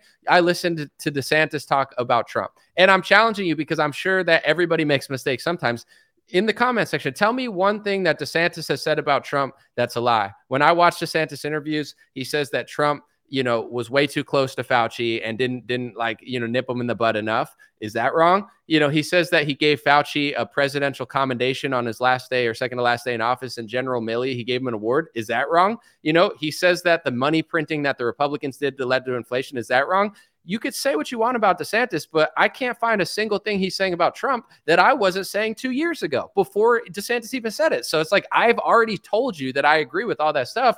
When you listen to what Trump says, Trump's taking the stance of, well, why go after Disney? You know, the Bud Light boycott. Oh, the, you know, go easy on them. Uh, you know, Florida killed a bunch of people and more people than Cuomo. He he doesn't believe those things. Trump is showing you who he's like a mafioso boss of like, get the hell out of my way, get the hell in line. How dare you not endorse me, Kim Reynolds? How dare you even speak a poll that I don't want to hear, Kayleigh McEnany? How dare you not come out and lick the dirt off my shoes, Sarah Huckabee Sanders, who I don't even care for, by the way, because she was yucca yucca selling the Trump vaccine to the South like a little bootlicker she is, but whatever, you know. But it's like she licked his boots, but now she's not licking him enough, so Trump's crying.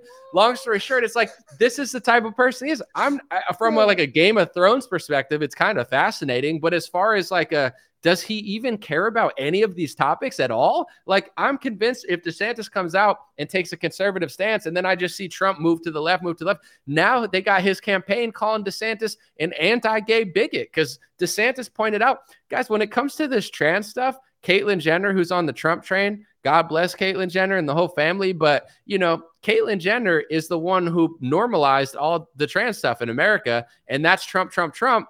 And then also, Donald Trump made a decision himself to overrule, I think it was Miss Universe when he controlled it. In 2012, Trump was out there saying he thinks that transgender should compete against biologically born women. Between Donald Trump himself being one of the first ones before Caitlyn Jenner to make that decision to let biologically born men compete with women, and Caitlyn Jenner, these are the two, like I would say, like uh, renegades of the slippery slope. So when Ron DeSantis starts pointing this stuff out, Trump's uh Trump's campaign starts calling him anti-gay and a bigot. And someone in the comments says anomalies woke. You're so like lost that you're not even listening to what I'm saying. Trump is woke. Trump brought woke to America. Trump still is woke. And when you challenge Trump on his left wing views, he moves further left. He doesn't say, no, you're wrong. I, I disagree with that. He'll be like, oh, you're a bigot. Oh, you don't want to, you know, his, uh, his, his campaign say, oh, you don't want to celebrate Pride Month for a month. What do you hate gays? That's what Rick Grenell's saying.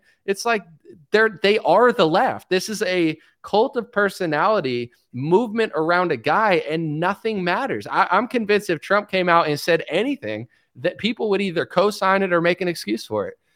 Yeah, no, it, it's absolutely it's absolutely right, and they they're not holding him to any they're not holding him to any account, and they're completely overlooking all of these things that he's actually said and done. And it's like I actually find it interesting too. It's like he, the thing that's the thing that DeSantis is doing that's like in a lot of ways, and I don't know what other use word to use, but like is like somewhat heroic is he's coming out and he and I don't like to use that word, but I, it's just the best one for this moment is that he's doing all these things and fighting on behalf of children and the indoctrination of children that will ultimately become the future leaders in America. And he's going to protect these people that if he was to completely overlook them and not pay attention to them and not focus so much of his time and attention on them, it's like he's not getting any votes from kids. These are not sensational headlines, but he understands that that's the most significant thing to do to impact the the future of the country. And it's like coming out and, and protecting kids' curriculums in schools and protecting them from this indoctrination. He's doing because he has young children and he sees how bad and pervasive that will be over the long course of time. So it's like this is a really good thing that he's doing, and he is objectively the most outspoken person for this in the entire country, the most effective for this in the entire country. And it's like, I, I wish people could read in between the lines and see that it's like, if this guy is a RINO, Soros, bought and paid for, a controlled op, why would he be doing those things? He wouldn't.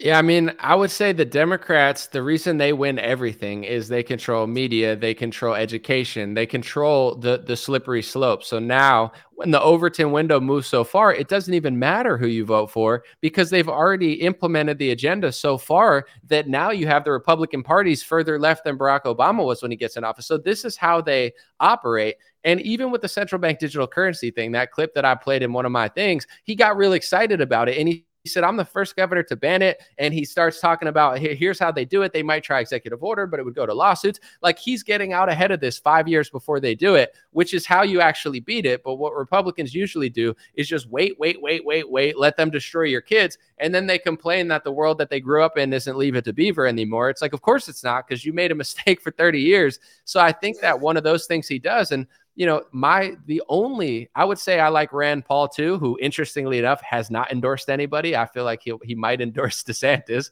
but I, you know, he hasn't endorsed anybody. The only endorsement out of anyone in Congress that I even slightly give two craps about was going to be Thomas Massie before he endorsed DeSantis. And I've, I've said this for years because he was the one who saw through the pandemic. He was the one who saw through the CARES Act. He was the one who called it socialist. He was the one, day one, was never shilling the vaccine like even DeSantis was, to be honest. You know, I like he was the realest one. So I was like, he's the only one in Congress who who could say, I told you so, which he has time and time again. And when he came out and endorsed DeSantis, it's like, why? Because he feels that DeSantis is more libertarian. He feels that he actually will stand up against this stuff. It's not to say that he's perfect. It's not to say you should trust him, but like, you know, if that guy isn't going for Trump, I think that's and, and Trump apparently, after trying to kick Thomas Massie out of the party, actually endorsed him after he already beat the Trump candidate and then took credit for his endorsement. That's another funny thing where it's like, how many people have lost elections? Dr. Oz, Herschel Walker. You never hear about that, but Trump says to anybody who he's ever endorsed to, one, you owe me everything. You owe me your whole life. What about the candidate who lost by 10 points, who never made anything? What about the hundreds of people you endorsed who nobody even knows their name because they don't matter in national politics? Like, you know, he it's like a very narcissistic thing to take credit for everyone who does good. And then just like he even took credit for Thomas Massie's win and says and counts that on his account, even though two years prior he tried to kick him out of the party. And I mean, we could talk about this too, but the fact that MAGA tried to kick Thomas Massey out, it's it's not about values. It's not about who's a good congressman. It's not about who could fight the left. It's about who gets on their knees and licks Trump's shoes. And I'm laughing hysterically at Trump vaccine Sarah Huckabee. I called her Sarah Huckabee Sanders a while. I feel bad for that, but it, it's too funny. But anyway, it's like she was licking Trump's shoes for years, just being a shill. And now that she's not shilling hard enough, he comes out and starts bashing her. And I say, let him fight. I don't care about either of them. But it's so funny that like that's the type of person he is. He's just looking around like get over here. Do what I say. Yes, yeah. daddy. Oh, uh, uh, lick the other shoe. Uh, uh. Like that, you know, you got people that are like, oh, Vivek sold the vaccine in 2021, and that's why you can't vote for him. Bro, you guys support Donald Trump, who calls himself the father of that vaccine. You can't possibly think that that's too far for Vivek but not think that's that too far for Trump. I'm not saying to not call out Vivek, but these people are such hypocrites. Trump is like a is like a mind control boss where like he's turned the entire movement into like a fake hypocritical double standards movement. It's it's fascinating. Yeah, well, and the other thing too is like you think about somebody like Kayleigh McEnany and and how many people, specifically young women, looked up to Kayleigh McEnany. It's like this person did not exist. No one knew who she was. Trump says this is the best person for the job. And she objectively was executed on the task to the nth degree was the best white house pre- press secretary in modern history hands down sharp wit witted strong on point well articulated just excellent all around and she was a person that young women looked up to as a person to aspire to be. This is a person that's very successful. And it's like she's in her 30s. It's not like this lady is like a seasoned veteran at age 45. Psaki, I think, has, has to be 10, 15 years older than she was. It's like this was a person that a lot of young women and young people looked up to. And then supposedly she she misquotes the wrong poll on TV one I heard time. It, I heard it was the right poll too. It's just Trump didn't like the poll numbers. Yeah, and, and, it's just like, and now, and and not only does he just say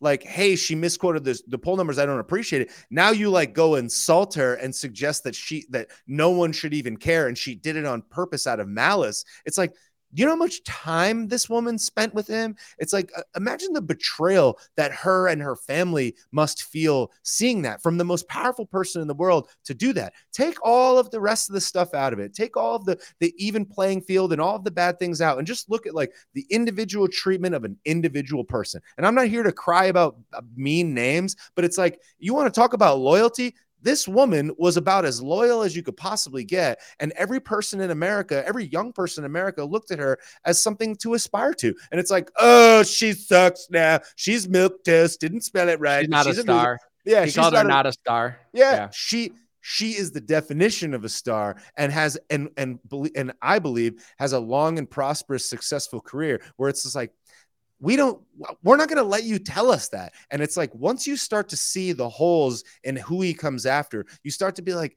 wait a second so is desantis really that bad? Is kayleigh mcenany that bad? Who else is actually not that bad that he's been saying are bad? I just think that the that clearly it's like scorched earth it's only loyalty absolutely nothing matters. And no matter what he says and does people just give him the pass and say well he had to do it because of this reason or another Well, the the truth is too, like if you have basic humility or even honesty, like I'll give you an example with somebody that I helped in my career, and I want to I want you to hear how I talk about her versus how Trump talks about everybody that he helped. You know, somebody that I helped early on was Candace Owens. She has a book that she signed for me and said, "Thank you for elevating my video on Facebook when no one did." Took her from here to 20 million views, whatever it was. Really was her first shot, and then she blew up and took it from there. I would never sit and take credit for her whole career. What I did do is I helped her be- for the right reasons. I thought it was a good video. And then what did she do after that? She turned herself into a times 50, the, one of the biggest stars we've ever seen. She's with Kanye, she's with this person.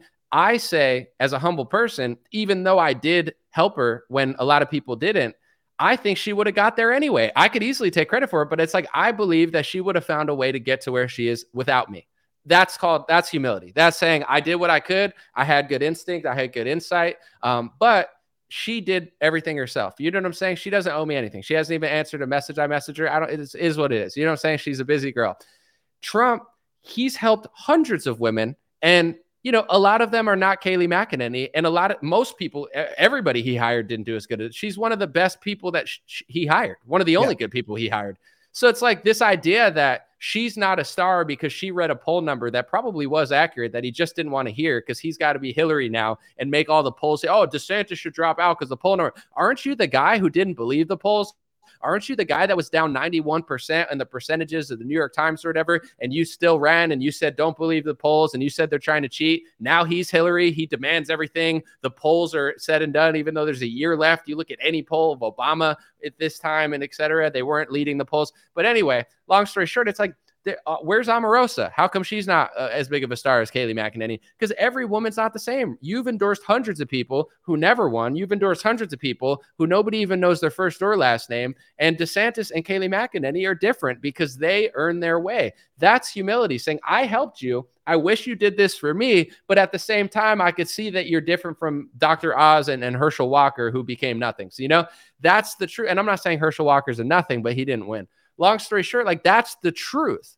Trump's like a mob boss where it's like, I do one thing for you. You are not allowed to be your own person. You are not allowed to shine. You are not allowed to challenge me. You're not allowed to be right when I'm wrong. You're not allowed to share a poll number that I disagree with. And then you got people in the comments saying, oh, Kayleigh McEnany's a traitor. She's a traitor. You know what? You know why Trump's really mad? Because I saw what she said. They covered it in Daily Caller weeks before Trump came after her she identified what I just said 30 minutes ago, which is when DeSantis hits Trump from the right, Trump moves to the left. And she said, if DeSantis wants to beat Trump, he should just keep hitting him from the right because Trump exposes himself as a liberal because he doesn't care about anything. Like DeSantis cares about the kids in the school. DeSantis cares about certain things. Trump doesn't give a shit about anything but himself. If you hit him from the right on a topic, Trump will move further left than Obama was eight years ago, and you won't even realize it. He, he'll do anything he has to do to make you look bad. So that's what she said. And I'm pretty sure that that has an equation to do. He thinks that's disloyal because Kayleigh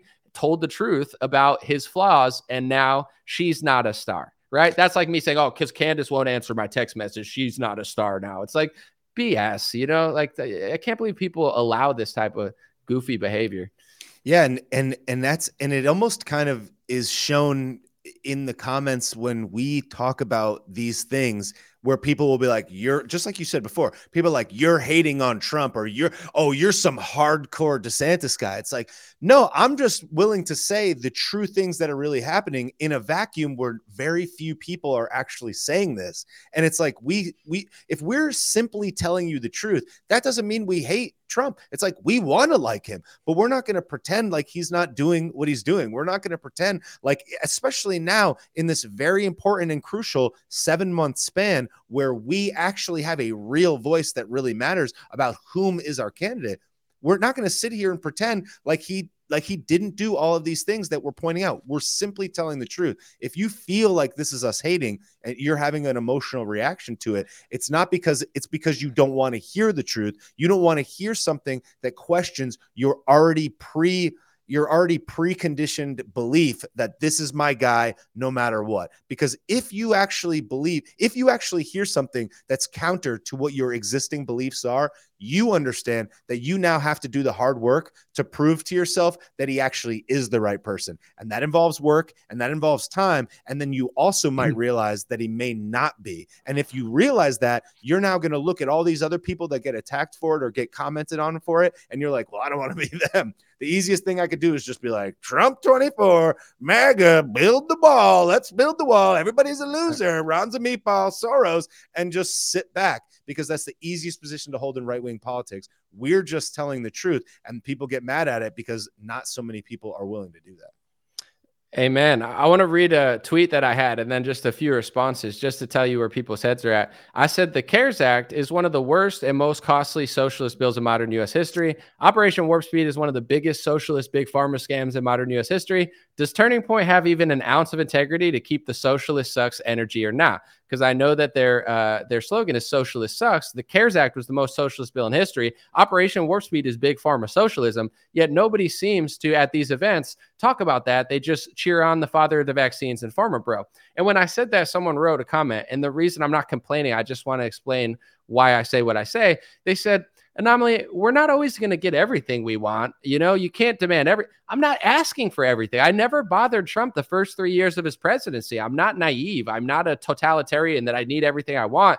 If you think the best we can get is socialism communist style bills where they're telling the cdc they could strong arm landlords an $18 billion socialist big pharma scheme after trump printed trillions of dollars and imploded the economy like you think that's good you think that's that's uh, that's that's a compromise? This is why the left wins. When the right wins, the left gets their way. When the right wins, the left moves the country left socially. When the right wins, the left moves the left.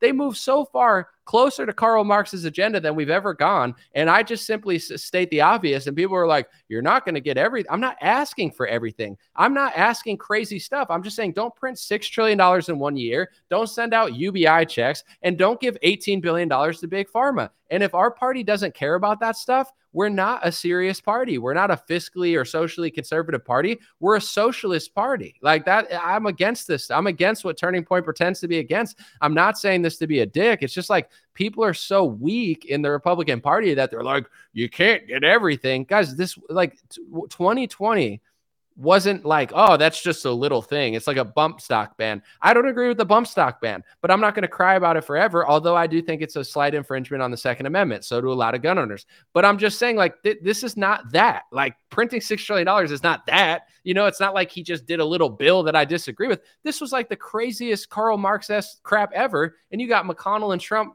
doofing around with Gavin Newsom like it's so great. And then I'm the bad guy for noticing. It's it's like, dude, people have lost their mind over politics. It's like WWE character brainwashing, where most people, when I talk to them, they say the same five things over and over and over again, but they none of them make sense. And like you said, the simplest thing you could say is just like, I don't care. Trump 2024. It's like, of course you don't care. You don't care about anything. Like you just say phrases. I might as well just get a Woody doll where you pull the strings and says, there's sand, there's a snake in my boots. You know, it's like they got four phrases that it just says over and over.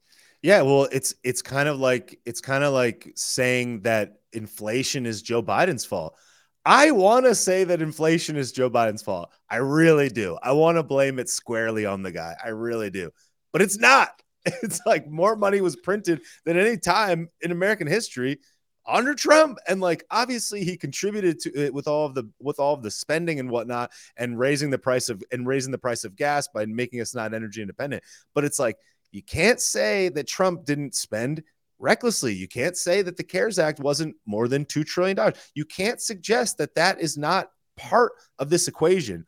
But it's like, again, kind of like you're saying, no matter what, he gets cover. And like the one that one thing that I pointed out the other day illustrates it perfectly, where it's like, why does Trump have the biggest RINO, like Ukraine neocon Anthony or um what's his face Lindsey uh, Graham. Lin- Lindsey Graham?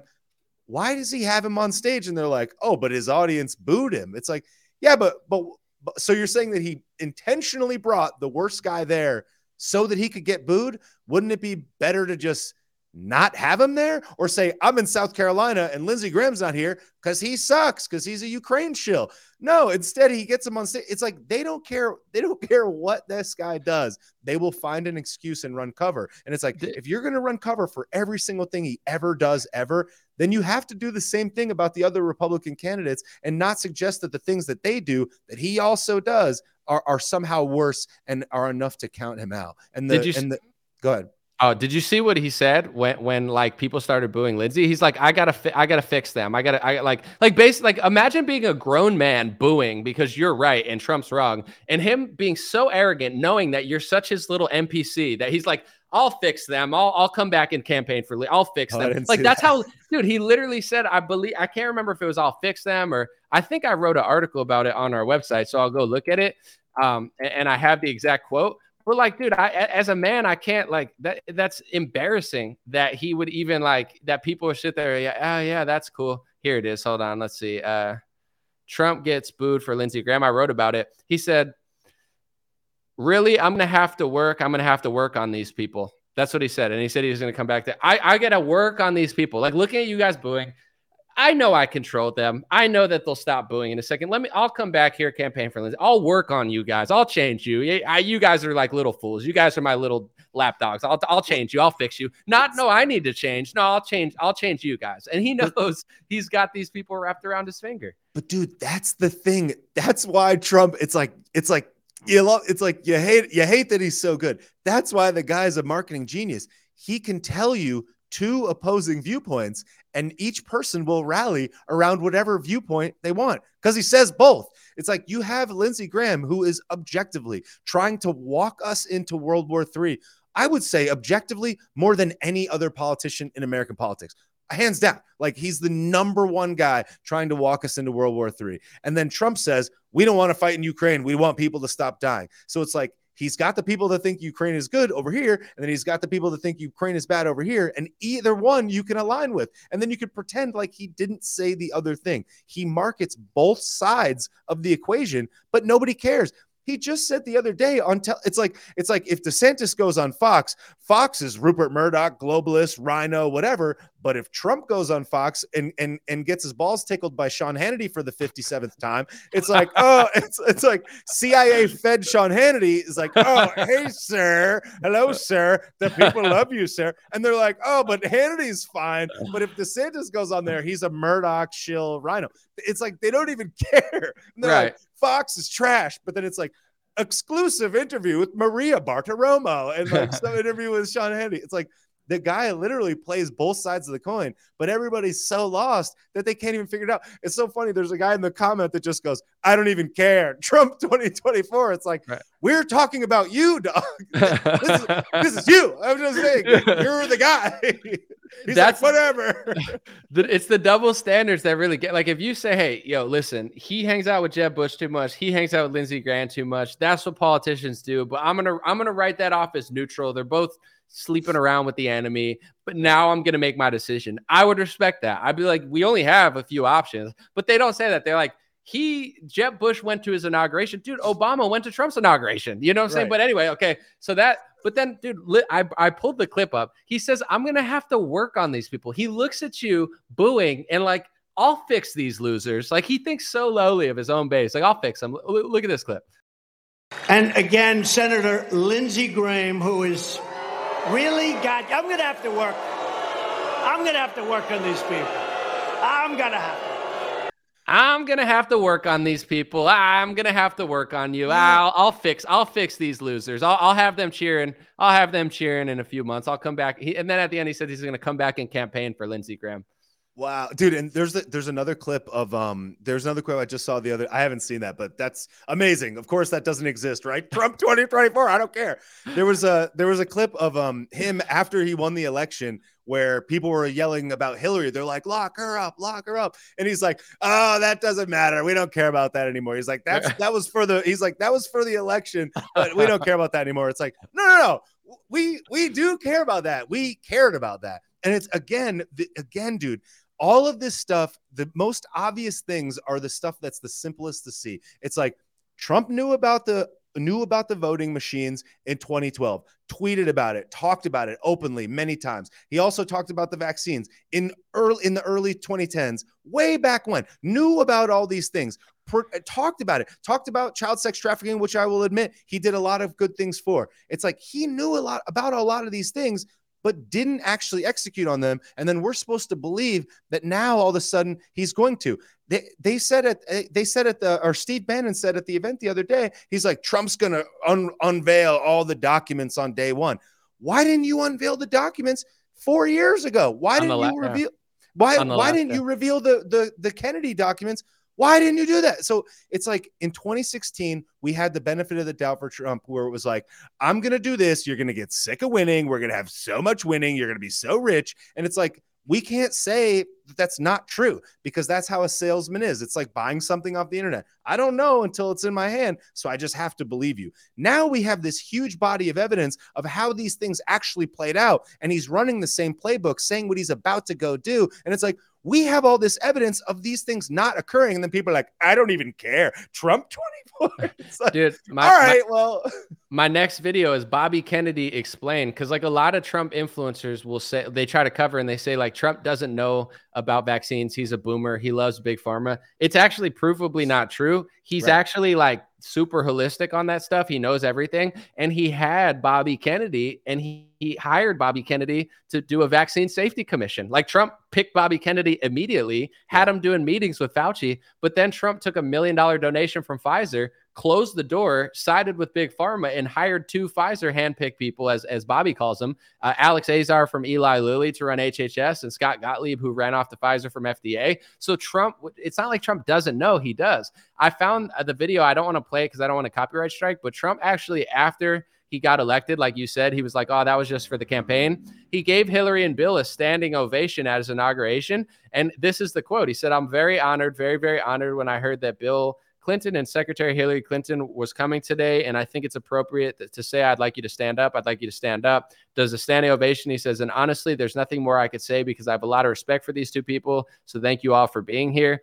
Um, you know, it's like, so if Trump gives a standing ovation for Hillary Clinton, that doesn't equal DeSantis having a Bush guy next to his side. Like, right. you know, like, like, like at least say it cancels out. You can't just say like that's worse yep. than that. No, what Trump did is worse. But also at that inauguration, people think that he never took money. He took over a hundred million dollars from corporations, more than Barack Obama. And inauguration donations or million dollar donations from corporations, they're essentially bribes. Why else would you think Pfizer wants to pay for Donald Trump's freaking inauguration? Why? Why is Pfizer giving a million dollars to Mitch McConnell's Kentucky GOP to build a building? Because they're buying the Republican Party, just like they buy the Democrat Party. And that inauguration, where he gave a standing ovation to Hillary Clinton, Trump took over a $100 million from corporations, the maximum limit from each one Pfizer, Bank of America, you name a corporation, Trump's sucking up their money. And you can't tell me it didn't make a difference because he closed the door on the Vaccine Safety Commission right when he got it. And then he he hired two handpicked pharma people to run our government. And this is the sick part that people don't realize. All the people brainwashed by his spell think, oh, he's a victim of 2020. Oh, he never knew. He knew. He hired the swamp. He sided with them. All the stuff that Scott Gottlieb and Alex Azar and Donald Trump was doing, the Bill Gates meetings he had, all of that was paving the way for a lot of the corruption we saw. It's not random that everything happened. You know, it all happened Yes. because if you hire an outsider to run the FDA, you're going to get change. If you hire a big pharma person to run the FDA and the HHS, you're going to get big pharma tyranny. You're going to get big pharma socialism. Moderna, the reason Trump was hawking that between November and January 6th before he gave Fauci an award is because Moderna is joint owned by the government. The government and Moderna sued Pfizer. They want all the money. So it's it's a whole big big government, big pharma scam that Donald Trump was a part of. That's why he calls himself the father of the vaccine. And nobody wants to report on it. So it's not to poo poo him and say he has no place ever. He's Donald Trump. He's the man. He's one of the coolest Americans ever. It's Yep. just to say our party has been co opted and none of these people care. And all these little grease balls that are out getting $50,000, $100,000 speeches make your money. But the thing is, people don't realize these people don't care about you. If they told you what I just said on a on a on a, on a speaking gig, they wouldn't get fifty, hundred thousand dollar speaking gigs. Yep. They have to go say MAGA, MAGA, MAGA, suck up all the donor money. They're professional car salesmen. That's why Vivek fits right in because he's like, there's only two genders, and everyone's like, oh my gosh, I mean, he, he must have thought like, yeah, dude. Uh, I mean, dude, I could be, I- like, give me Chat GPT for five minutes. I'll say everything you want to hear. Well, it's in another perfect illustration of it is people will say simultaneously that Trump is like too old and feeble and like didn't realize that he had all these swamp monsters around him and like oopsies didn't know about the vaccine. Like he couldn't have known. But then he will simultaneously have like an 800 year like 5d chess upside down super secret plan where he puts some like military order in place to like get all the get all the tyrants 5 years from now. It's like he can't be too stupid to see these things and also so smart that he's a thousand steps ahead simultaneously. So it's like which one is it? And they'll and it's the same thing i said before where it's like if he does this thing it, if he does this thing it's because he was too stupid. If he does this thing it's because he's 15 steps ahead. They get it both ways. He can say i want to get us out of ukraine and then say in the next sentence if if they don't come to a deal, I'll give Vladimir, I'll give Zelensky more money, more weapons than ever before. And they're like, no, no, he, he's against the war in Ukraine.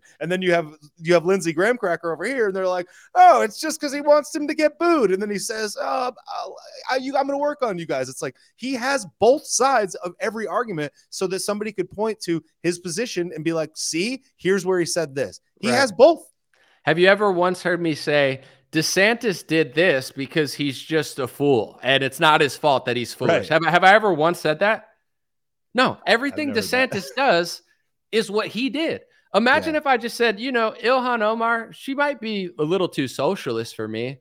Um, but she means well. I mean, she's just like too stupid to know the truth. Um, but she's a great politician because she's constantly doing things that go against my political agenda because she's just too big of a fool. But she's a good fool. I mean, she just keeps hiring the wrong people around her. But her is is who I want someone to lead me that's too foolish to do the right thing. It doesn't exist in politics only with Donald Trump. It's like if he's a fool, that's not good leadership. He's not though. He's not too stupid or too old to do this stuff. People just say that because it, it saves them a seat. And you know, I had Candace Owens on my Yeah. show, and Candace Owens admitted that after her uh, you know, interview. It's a great interview I had with Candace. She said after her Trump interview, because she actually provided a little bit of pushback, and Trump said "Uh, the vaccine's the greatest achievement of mankind. He thinks it's like a moon landing. He landed a Moderna on the moon with freaking drunk Buzz Aldrin. No, but uh, you know, anyway, it's like so after that, Candace was in a rock and a hard place, right? Because Candace made a uh, a documentary exposing all vaccines. She's like very outspoken, but Trump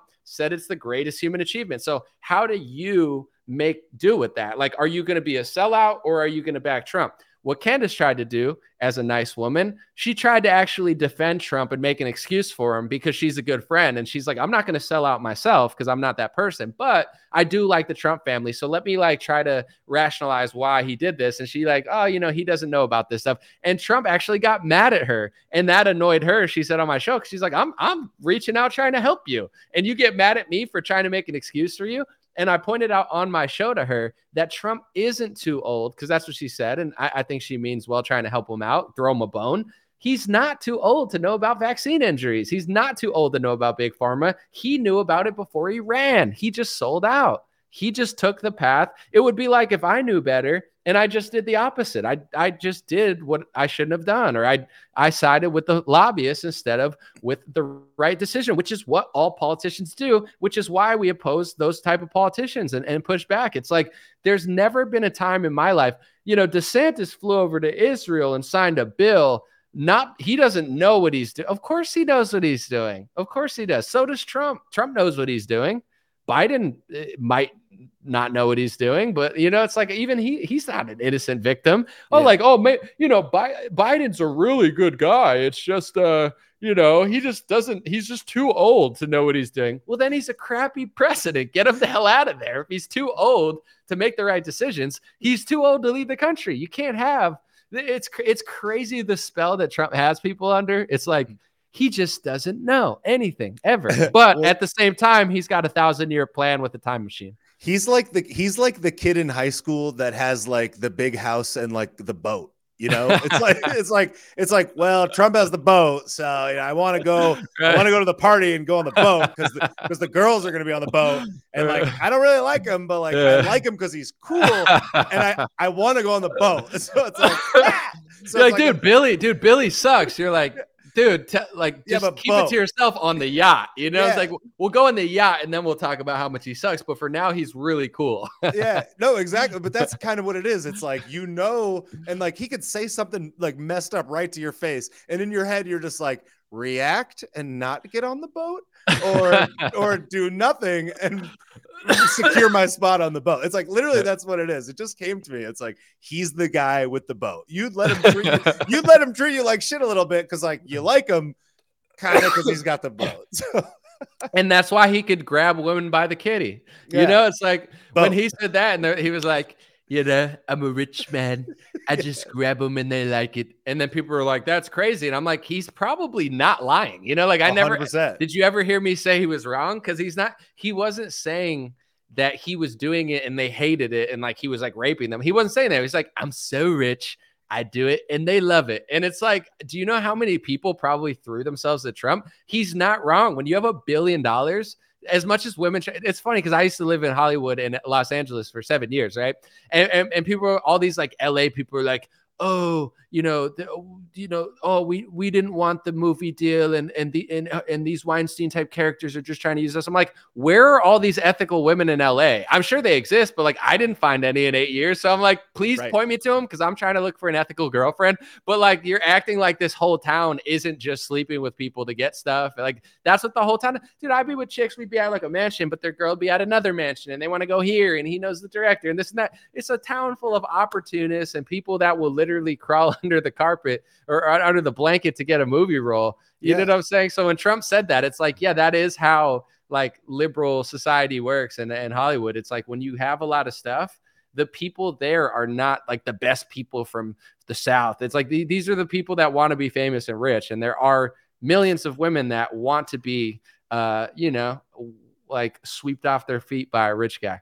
Yeah, well, it's again the boat example actually is very valid here. If you think of it's like think about it, we're at a party and there's a girl standing there and you're like, dump those dump those bags out. You know, let's see let's see what you got. If you're on his fucking boat and you're just like he'd be like, show me your tits. They're like, I kind of want to be on this. I want to be on the boat next time. They're just like, okay, and like they can rationalize in their head because they really want to be on the boat next time. So it's like that's what it is. Guy with boat. That's what is.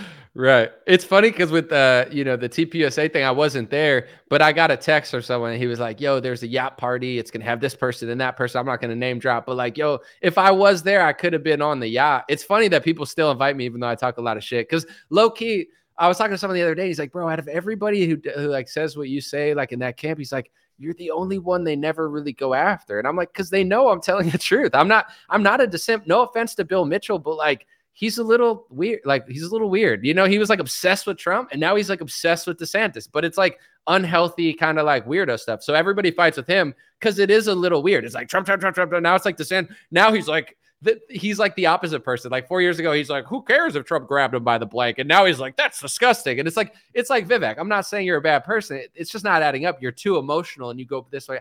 I'm not that guy. You know what I'm saying? I'm not saying this for a bad reason. I just don't want our country to be swallowed alive by big pharma again. And I believe maybe I'm stupid. Maybe the elites just run it, and I should just shut up and and deal with it. Like maybe I'm wrong, but if I, I believe that if enough people actually care, that our party can shift. That's what I believe. I think that these politicians get away with what they get away with because they're always pointing. Like Ted Cruz, like, look at Beto O'Rourke. You don't want him. Of course, I wouldn't even want Beto O'Rourke to clean my pool, let alone, you know, run Texas. So they, they they're master manipulators. And I'm just trying to stand here and say, don't do it. And, I'm trying to figure out if the elites are right. I hope they're not, but I, like I think they think people are sheep and I'm hoping people don't keep acting like it. So that's where we're kind of at. And that's why I say this stuff, not to hate on Trump or hate on this person. Right. Stand firm and say what you mean and mean what you say. And I believe the country can change. Maybe I'm wrong. No, exactly. Because, well, because the truth will set you free. And it's interesting. I don't really know who Bill Mitchell is. I follow him on Twitter because I saw people retweeting and he made it, he made this post about Turning Point and it was a photo of the crowd. And it was like this, there was this AI that like counted all the heads. And I'm like, and he's like, there was only 900 people there. And it's like, I was there, first of all, and I guarantee you there was more than 900 people there. Right, but. Then if you, but if you look at the photo, it's like it's like imagine if there was like 100 people standing in a line and I took it low. It's like you know how angles and geometry work. Like you can zoom in on the photo and see that one row of people that's got 73 people and it has like one little square on. It. He's like, there's only 900 people there. That's what it's I'm like, saying. It's like he's kind is, of a he's a corn he's a cornball, and it's like that's the type of stupid not helpful stuff that people don't like. Like if you like DeSantis, there's only 800 people. I did an AI scan, bro. You were the guy three years ago saying Trump had more people there. So like it's just like I don't know why Bill does that. I don't hate the guy, but it's like, dude, stop. You know, like the thing is, is exactly. But this is the thing, dude. Is like the truth is enough, and it's like if if we all only told the truth, and like here's and this is another lesson from that Anthony Weiner documentary. This guy was a was a seven term was a seven term congressman or senator I think a seven term congressman in New York City and and and resigned in disgrace from this huge sex scandal his wife forgave him. And then within two years, he comes out to run for the mayor of New York City, arguably one of the most important political positions in the entire world. And they were willing to forgive him because they thought that he was being honest with them. And you could see how all the people start to rally around him because if he was just honest, people are very forgiving and reasonable. And people are actually smarter than we think. It's like you don't have to lie about how many people were at the Turning Point event for Trump's speech. You don't have right. to do that. You could have just, you could have said any other multitude of things. But then that message now is a representative of of DeSantis people, DeSantis, people that like DeSantis writ large, and they'll run that one through the mill, and it totally drowns out all the other things that are objective truths and worth paying attention to. I don't care if there was five people at that or fifty thousand people. It doesn't change the fact of all the real objective things that we're talking right. about, and it certainly isn't going to help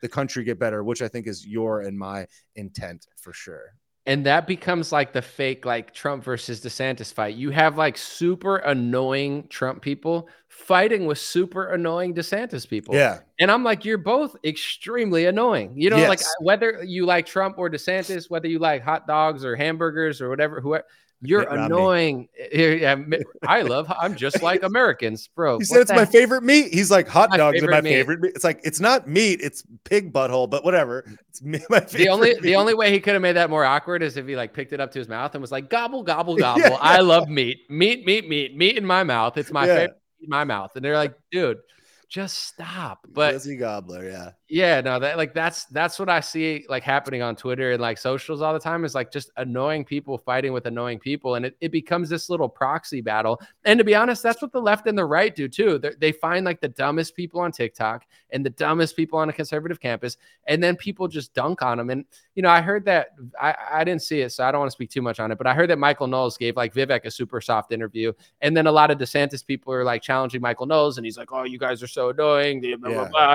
And it's like, dude, I, I don't dislike Michael Knowles, but I think him and a lot of the people in his caliber have just gotten lazy because it's, dude, how old is he? How old am I? Like, you think I, I hope I could debate a 17 year old liberal. If I can't beat a 17 year old, a 19 year old liberal on a college campus, you know, take away my social media. Like if I, that's the, it's like playing a kindergartner when you're Michael Jordan. So it's like, long story short, it's like they do that all the time and think they're so great. So the second that they get challenged from people that aren't just like trumped out influencers that say basic one liners, like you know, Michael Knowles doesn't do journalism when Vivek's on. He's not asking real questions. It's like a circle jerk. He's got, you know, Ted Cruz on and they're smoking cigars. Like it's like a big fest. So it's like, you know, people are starting to get tired of that where it's like, yeah, you make a lot of money. Yeah, you have a thing. But, you know, sometimes people want a little more. And when they demand more, he'll be like, oh, don't say that. It's like, nah, bro, you've gotten, a, uh, you know, you're a smart kid you've gotten a little lazy, dude. A lot of people have gotten really, really lazy. And I understand it. Once you get money, once you have certain status, it's easy to dunk on leftists, but like to have complex discussion about how our party got swallowed alive in 2020 and is now being led by the father of the vaccine and a pharma bro with no pushback, that's a little bit more intellectually complicated. And a lot of these people can't hang. I think he's smart enough though, and he's been successful for a while. But you know, I think once they feel a little challenged, they get like freaked out. It's like, put me back on a college campus. I'll I'll crush a blue-haired liberal. It's like, I would hope so.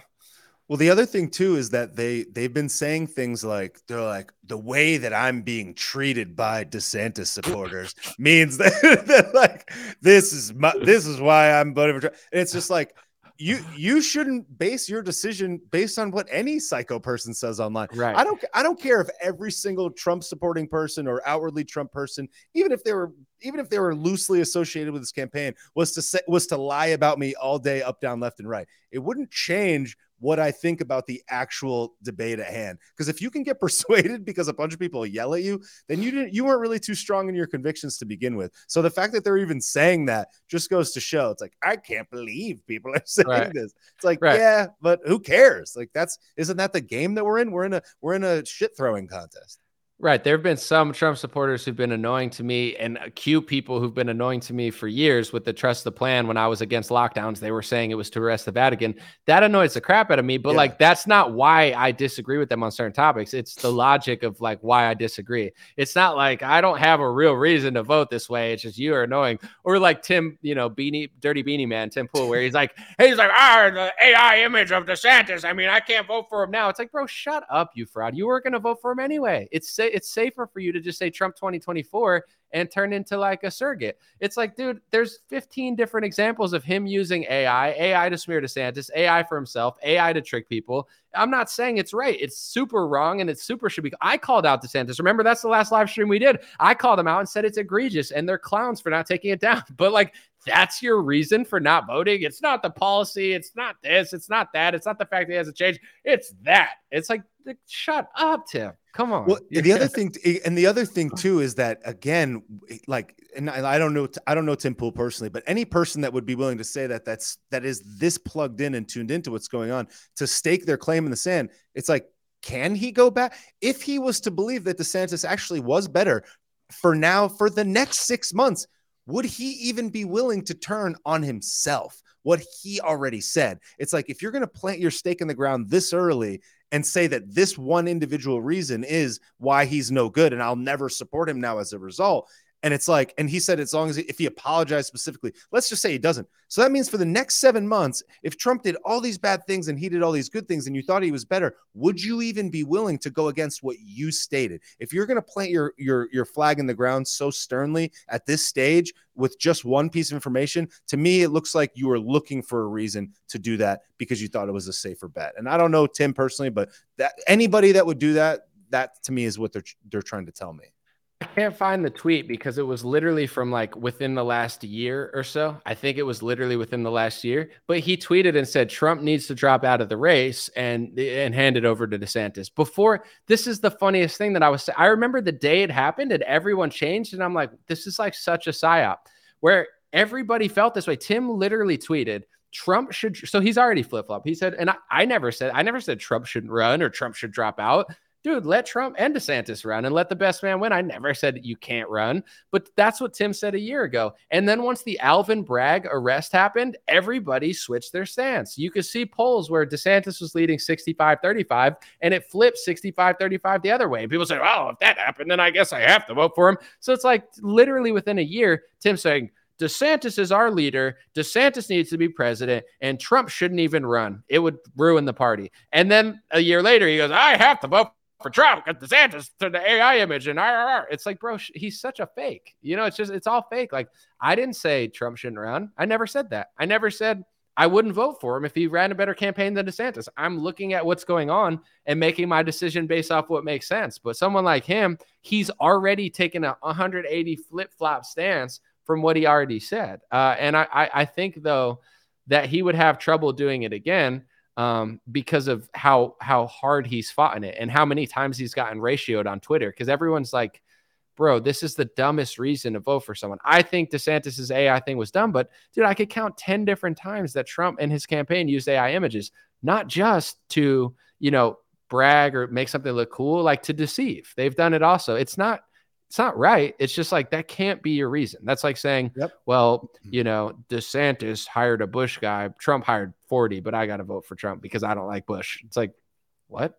Well, sugge- I mean, it, and here's the other thing too: the hierarchy of importance of these things. This was an image that was in the video, not great, not a good thing. Probably shouldn't have done it. Shouldn't have done it in a video for ten seconds, or sh- posting on Truth Social a picture of Ron DeSantis with some with some girls when he was in college, and suggesting that he was giving alcohol to minors or was grooming them in some way. It's like, which one of these two things is worse it's like how are you going to say that this somehow is worse and thus and thus counts him out when there's objectively a thousand things that are that are equally if not worse on the other side of things that's why i just don't feel like any person for, forgetting even tim to suggest that it's it's that definitive because of a single thing to me is just disingenuous especially now it's like if you're a if you're a sports analyst and you and you place your bet on who you think is going to win for sure in the first quarter that makes me think you're betting on the game you know it's like you're not waiting to see who actually is going to win your opinion is almost irrelevant now for the next three quarters because you placed your bet in the first quarter and you're going to you're going to pretend like that's who's going to win no matter what because you've already staked your claim I'm going to just read a few super chats. Someone said, uh, great show tonight, guys. Thank you. Thank you, Liz. You're cooler than everyone who didn't compliment us. Thank you. Uh, uh, flattery works on me like Trump too. You flatter me. I'll be a, I'll be a fan for life. Loyal. Typical is misery loves company in human human form. Said Venice Beach Dub Club. Uh, appreciate you, brother, and and look out for his new song to, uh, soon. Stay cool. That's my guy. Um, AF twenty dollars super chat. Thank you. Um, w- with the AI image too, I was like, I'm not. I thought it was gross. I called it out. I said they should have deleted it. But like, if you ask me, like, this is a real, I would say, like philosophical question. But like, what's worse? Somebody taking a million dollar donation from Pfizer, hiring two pharma lobbyists to run government, uh, taking a meeting with Bill Gates offering a position, passing what he said through executive order in 2019, signing an $18 billion socialist uh, deal, and basically cucking to Fauci. Uh, is that worse, or is the fact that DeSantis factually pointed it out and stupidly used an AI image when it took away from the whole video? They didn't have to do that. It was like him Yeah. fucking Fauci, which was fake. There's enough pictures of him standing next to Fauci. Like, which one's worse? I don't like that he used the AI image, but what Trump did is a thousand times worse. It's a really Yeah. stupid campaign decision for him to do that, uh, DeSantis. But is it like ethically or morally worse? Like that's that. Like people think Tim's so stupid that it's like I don't care about anything, not war, not you know like military industrial complex, not the vaccines, not the lockdowns, not socialism, not communism, not any policy, not anything ever, not who you hire, not your cabinet, not what you've done, not your track record. None of that matters to me. The only thing matters is DeSantis used an AI image out of context, and I can never vote for him now because of that. Right. And then everyone's like, but Trump also did that a hundred times, and he's also done it to mislead. His campaign has done it to mislead. They've photoshopped images of Soros there. Like they've done just as bad as things. I'm not two wrongs don't make a right, but they've Yep. done it. And Trump, the, Tim was like, I don't care. I wear a beanie. I wear the same beanie every day. Arg. And you're like, okay, dude, it's not. That's not a real like concern of yours. You're, and that's why he gets ratioed every time he says it. It's it's like I don't. And then uh, you know, people in his camp, I like them, but they're they're doing the same thing where they're like, oh, the DeSantis people are so annoying. It makes me like Trump more. Yeah, they are. Bill Mitchell's annoying. A lot of DeSantis people are annoying. A lot of Trump people are really annoying. Yeah. I agree that they're both really annoying. But that's I'm not voting because I'm annoyed by Twitter users. Like, hey, I think Trump's the better candidate on everything. but his Twitter users annoy me, and I'm gonna vote for. It. It's like, what the? Is this how stupid our party is? Like, it's so. It, it is funny. It is, it, but it's annoying. Yeah, no, it's extremely annoying. And, and I, I find it so, I feel like it's a lost cause going on Twitter. It's like every time I go on there, it's like people, it's like how you would make fun of people if you were in high school. It's like all these people that are adults, supposedly, just like insulting each other's looks and stuff back and forth, like they're doing high school smears. And it's like, is this even, you guys, it's like if you tweet 79 times in two and a half hours, it's like you're just sitting there tweeting.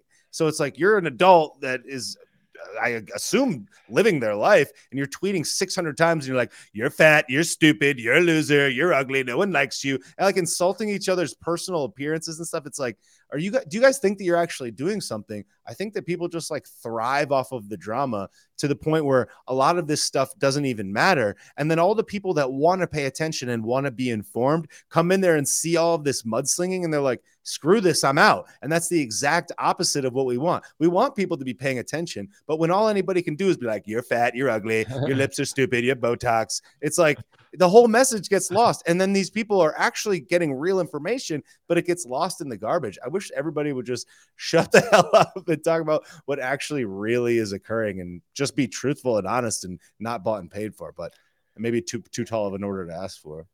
Alexander said, Can I make your merch anomaly for free? Find my email. You should be able to find it. My contact on Facebook, Instagram, probably website. So if you could find my email, email it. I'll see it. Um, yeah, and I mean that this is the thing that I've tried to explain to people, and I've I've gone into the Red Eagle Patriot. He's like a little, he's nice guy, nice kid, bright future, but Trump trumped out. You know, he's he's a trumped out little boy. But uh, anyway, I went on his podcast, and he's like everything Trump, everything against DeSantis, the simp, like it's his whole style. I made the argument for why I wanted people to challenge Trump more, um, and most of the comments were saying, I agree with Anomaly. I, I'm still voting for Trump, but he made a point. Like I actually got through to them.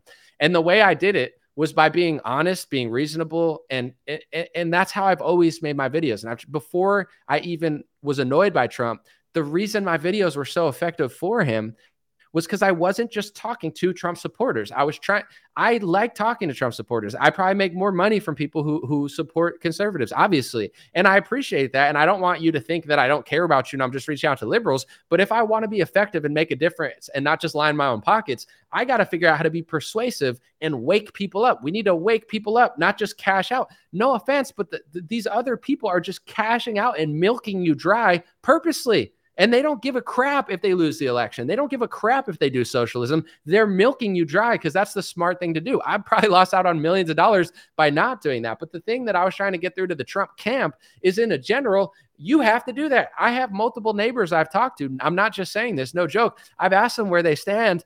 People aren't on the same political compasses. Some people like Bill Maher. Some people would vote for DeSantis, but not Trump. I've been told that multiple times. People hate yep. Trump. Like yes. multiple women that are my neighbors said, I would vote for DeSantis. I like him, but they also like Bill Maher. And in some cases, they say things that I'm confused by, but they like certain liberals that I can't stand. But that's just how real life is. They've seen certain clips that they liked of them, and that's really as far as they go. And it's just how it works. So if you want to win a general election, you have to reach out. Trump has to reach out. His people need to reach out. His influencers need to reach out to everybody. And if you've isolated me and, and annoyed me and made me not even feel connected to Trump's campaign, that's not good because I've helped him a lot. And I'm not saying he can't win without my help or anything. But the truth is, like, this echo chamber of Trump has gotten worse and worse and worse. And the new, like, vibe that they have is screw you. I don't care if you agree. F you. You should know everything I know. You should like who I like. And if you don't, you're a traitor and you're the enemy. And when I ask a simple question, how are you going to campaign? They're they're so brainwashed that they don't even think they have to. They go, "Oh, the yep. election's rigged." The election's rigged, so you don't have to campaign. Yeah, it's rigged. Well, if it's rigged, then why do you care about the election? Why do you care about? Why are you arguing with me about Trump and DeSantis? If it's rigged, it doesn't matter. Well, I want Trump to win. How's he going to win if it's rigged? Because he's going to win. Well, then how's he going to win the general? Uh, because people like him. Well, so are you going to campaign? Oh, we don't have to campaign because it's re- like it doesn't make any sense. You, and Trump feels the same way as his influencers. He was asked by Brett Baier, "How are you going to get suburban women?" And he went off about the election being stolen. Bro, yep. we're not asking that question. We're saying if if you're running this election, you do have to get certain votes at certain point, don't you? No, you don't have to.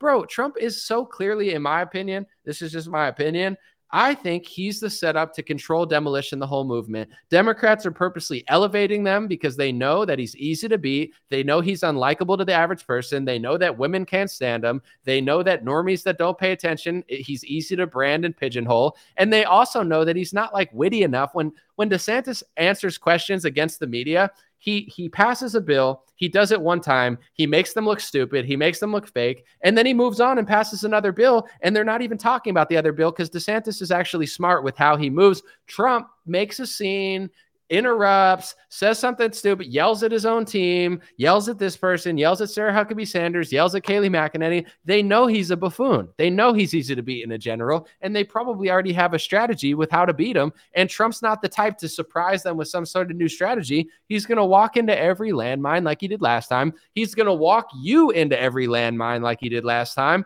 And, and it's like I feel like it's a setup. I'm not I'm not just to follow him here or follow him there because I don't like the strategy of it. It seems very hapless and aimless.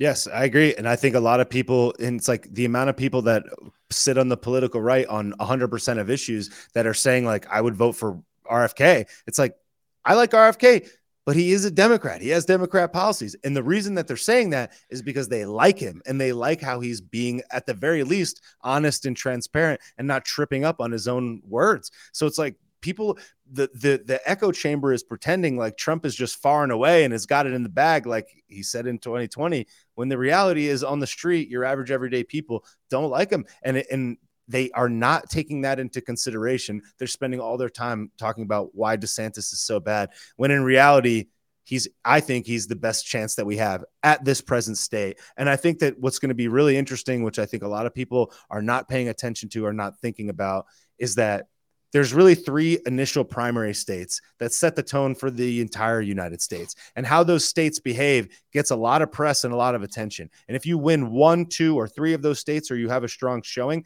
it sets the tone and all of the elevation gets heightened right at that time uh, DeSantis's wife went to college in South Carolina. They spent a bunch of time there. They've been campaigning there and canvassing there, doing grassroots stuff in South Carolina. He's also been doing a lot of great work in Iowa. Trump came out and said that the widely liked governor of Iowa is bad somehow, and DeSantis and them and her have been aligned. So it's like if he was to take Iowa and if he was to take South Carolina and have a strong showing in New Hampshire, all this BS that people are going to say for the next three months, six months, could be meaningless. It's like a lot of people are not going to pay attention until the very end. And the fact that everybody is trying to reiterate the point that he should drop out or that there is no chance to me is big time projecting because they don't realize that there's a long term strategy in this. And seven months may be maybe a short amount of time, but it's a pretty long time in this cycle. So there's a lot of uh, there's a lot of time till now and then. And I think uh, the best man will win in the end policy wise, I'm not saying Trump is Hillary Clinton, but I would say psychology wise, instead of running the campaign he ran in 2016 and even 2020, he's running a more Hillary campaign, which is I deserve it. Yeah. It's mine. And how dare you even challenge me? That's what Hillary did in 2016. That was her hubris, right? That helped her lose. He's also doing the poll thing. Hillary did the poll thing in 2016. They did New York Times like percentage points. Trump has a 9% chance, 10% chance. You know what I'm saying? They had the scales, they had the polls. He's down 20, he's down 30. And they said, don't run. He's got no chance. And why did they do that? Was he really down that much? Maybe, but most likely they know, especially when these polls, some of these polls that they were bragging about, oh, Vivek's tied with DeSantis. It was polling 800 people. 800 dude, the, the Hodge twin polls got 150,000 people. The Hodge twin polls makes more sense than, th- than that poll does. But anyway, it's like if they can project that DeSantis is losing so much, they can try to pressure him out of the race or they could try to say he has no chance. I'm not saying you got to like this guy or this guy. Uh, I'm just saying it's a very disingenuous campaign. It's saying the, the people that told you not to trust the polls for six years, eight years, are telling you to trust the polls. The people that told you that the polls don't matter and we can overcome it over time are the people that are telling you the polls do matter and you can't overcome it and you should just get out of the way. The reason that they're elevating Vivek, if, if DeSantis shouldn't have ran, why, why did Vivek have to run? Why is Viv, why, how does Vivek challenge? Because Vivek is the guy to kick DeSantis out of the race. They're afraid of DeSantis. I'm sorry. And I'm not saying he's perfect and I'm not saying he's your best friend, but the left is more afraid of DeSantis than they are of Trump. The right is more afraid of DeSantis than they are of Trump. Trump is more afraid of DeSantis than they are of Vivek. And that's why they're doing everything they're doing. And for those, and this is another thing that's so annoying to me. Listen, say if you say I like Trump, I'm gonna vote for Trump. I don't care, whatever. But people are actually coming to me, multiple people are saying, Anomaly, if the left is so afraid of DeSantis, then why isn't the media afraid of him? What are you kidding me, dude? There's a whole compilation that DeSantis' team made of them saying that DeSantis, that MSNBC, CNN, Washington Post, all of them saying DeSantis is the scarier version of Trump. He's the more far right version of Trump. He's the smarter version of Trump. He's actually smoother and he seems nicer, but he's actually further right and more conservative. There's 10,000 clips. Even if I I don't I'm going to vote for DeSantis over Trump at this point, I'm not going to say oh the media loves Trump. Well, the media loves to make money off of Trump, but they've Yes. also slant they've they've slandered Donald Trump more than they've slandered anybody in modern history. That's a Mhm. fact. Why they did it is debated, but you would never you get what I'm saying? I'm not so fake to say, "Oh, you know, oh the media really uh uh, never said anything bad about Donald Trump." Are you joking? Dude, they've said more mean things about him than any person should ever say about anyone. But that this with DeSantis, dude, they've said a hundred thousand things against him. But people, that's what's annoying me about the Trump campaign right now. It's it's also fake. It's like, oh well, I can't vote for DeSantis because the media doesn't hate him. Of course they do. You just you don't see it because you live in you know Truth Social world or whatever. But they've Yeah. said crazy bad things about him, and also hundreds of times they've said he's a scarier candidate. He's further right. He's more conservative. He's better. He's polling like you know he's polling higher in, in swing states. Um, yeah. I, I made a I made a comment uh, yesterday where uh, or on on Twitter, and I said, you know, if if people really thought that DeSantis had no chance and he was so far behind in the polls that he might as well just drop out and he's not really a threat, they wouldn't be talking about him. Just like you're not talking about Haley, uh, uh, Nikki Haley or Chris Christie. Nobody talks about Chris Christie because Chris Christie is polling at one. They know that he's going to stop. They know that it's pointless. It's futile. So they don't talk about him. He's running just the same. He's out there making noise. He's doing press hits, but they don't take the time to go deep dive and break all of this stuff apart. If they really thought that DeSantis was so far gone and so far out, they would never talk about him. They would just let him flounder and disappear into nothingness and hang his head in shame and disappear. That's what they would do. The only reason that they would get louder and louder and louder is because they sensed that he was a real threat. So I just think that it's very, very early. It's July. Half pe- half the people out there are are getting in touch with nature, hanging out with their family, spending time enjoying their summer. And when kids go back to school and things start to ramp up and we really have some debates and we really start seeing things escalate, the entire narrative, the entire everything could shift between now and then. So it's just so funny that people are suggesting that this guy should drop out. To me, it says a lot more about them than it does about anyone else. I want to answer this because Alex said, I think it's a good question. He said, Can you give me your best reason for voting for DeSantis? I'm not pledging my vote till it's over, but I've said this for months now because it's true. If the election were tomorrow, I'd vote for DeSantis. So I'm going to tell you the, the reasons, the pros that I think he's better than Trump. And then I'll tell you what I think he's equal at and what he might be worse at. The reason I like DeSantis, I think Big Pharma is the biggest threat to our country. I really do. I think they've taken over the food supply with GMOs. Monsanto merged with Bayer, who I've never liked. Uh, they they they have okay drugs, but overall, you get it. Um, they've taken over the television. There's only two countries in the world that allow doctor prescriptions to be on TV. The reason your TV is so shit is because Big Pharma has a crazy, weird deal in America that they only have in two countries. They've taken over both sides of politics. I believe they've taken over our country. They helped lock our country down, destroy our economy. A lot of these things, the economic implosion of 2020 and after that, the television, the culture, the media, big pharma is disgusting. And I think that the kids are dying at rapid rates because of fentanyl and legal drugs and opioids. I could go on for 20 minutes about how bad I think big pharma is and how many people I think they're killing. Yeah, they make some good products, but the whole vaccine thing from the National Childhood Vaccine Injury Act, et cetera, the COVID vaccine, on and on and on. Big pharma is a massive, massive threat. When America, when push came to shove, you know, after after everybody made mistakes, after everybody screwed up, I look at results, right? Thomas Massie, he's the realest one. He never he never slipped up. Who's he endorsing? Ron DeSantis. Ron DeSantis turned the corner way better than Trump. Who did Trump ever hire that was an outsider against Big Pharma? No one. He hired the swamp and he doesn't even care. At least Vivek fake apologizes. Ben Shapiro fake apologizes. DeSantis has apologized. Trump has never apologized. He doesn't give a shit. DeSantis fired his surgeon general and hired Joseph Ladapo. People don't know this, but when the lockdown first happened, there were a bunch of brave doctors wearing white lab coats who went to the Capitol and said, Open this damn country up. You're lying about everything. And these are heroes, and they, in many ways, really helped our country. One of those doctors was a black man. I'm just saying for the record because people will look it up. You know, Joseph Ladapo. He's the Surgeon General. DeSantis picked a real one and put him as the Surgeon General of Florida.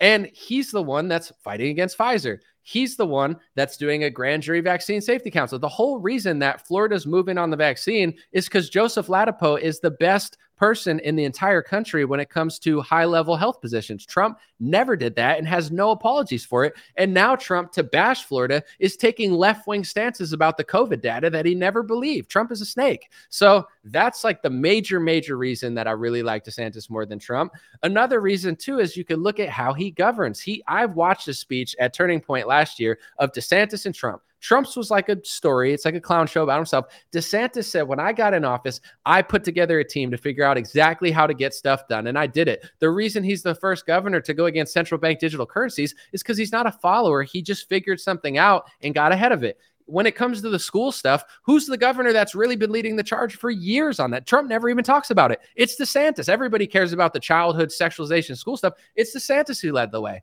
uh, you know, his leadership and his government every Monday, he passes a bill, passes a bill, passes a bill. He took a swing state that was almost blue from a guy who passed out with like, you know, with a bunch of drugs, Andrew Gillum in his, in his hotel room. It was mm-hmm. that close, and he turned it red. He won Miami. He won an actual uh, city. You know what I'm saying? He won by eight points. And then these losers like Mike Lindell come around and say, Oh, I think he rigged it. You don't think he rigged it, Mike Lindell. You would never say that, Mike Lindell, if he was supporting Trump, because you don't actually believe it. You only say that because he's going against Trump and you're a Trump sycophant and you're just somebody who fills up space and says a bunch of things, and two out of 10 of them are true. And, and you see what sticks to the wall. So, all of these things, I think he's more electable. I think he beats Biden. I think he's a better leader than Trump. I think he actually does stuff. I think he fights big pharma harder than Trump. And then everything else, all these things that they're accusing him of, Karl Rove, worked on Donald Trump's campaign in 2020. Uh, George Bush, Trump hired 30 of them. Who do you think Bill Barr was connect- connected to? You know what I'm saying? Like Trump's hired all these people, all these things that they say DeSantis is doing,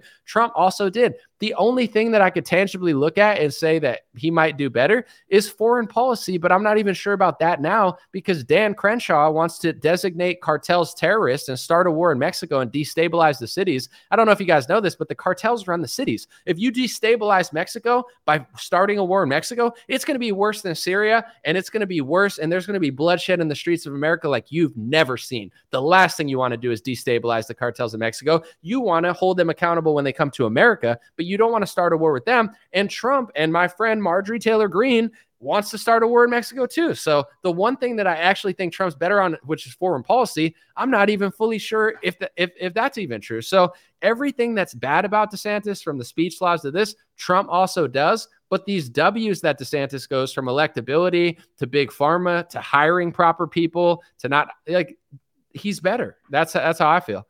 Yep, I agree with every single thing that you said there. And I think that all of that stuff is extremely accurate. And I think that there's an outsized number of voices trying to cloud all of those true, objective, uh, and subjective opinions and facts. And that is why I think that what is important for us to do and what we are doing is coming out and, at the very least, pointing these things out because the people that are pointing them out are taking the most kickback right now and it and it's like the louder that we get they can't attack everybody. So at the very least simply pointing these things out i think is the messaging that needs to happen between now and the next couple of months. And all of these people that are screaming about how he's so bad i think that all of those things are going to fade over time because there's still a lot of time leading up to this uh, to this primary. And it's like you can only call ron a RINO meatball so many times before it doesn't mean the same thing anymore. And the fact that they're like unloading all their firepower early to me is a strategic mistake. So we'll see, but that's what we are going to continue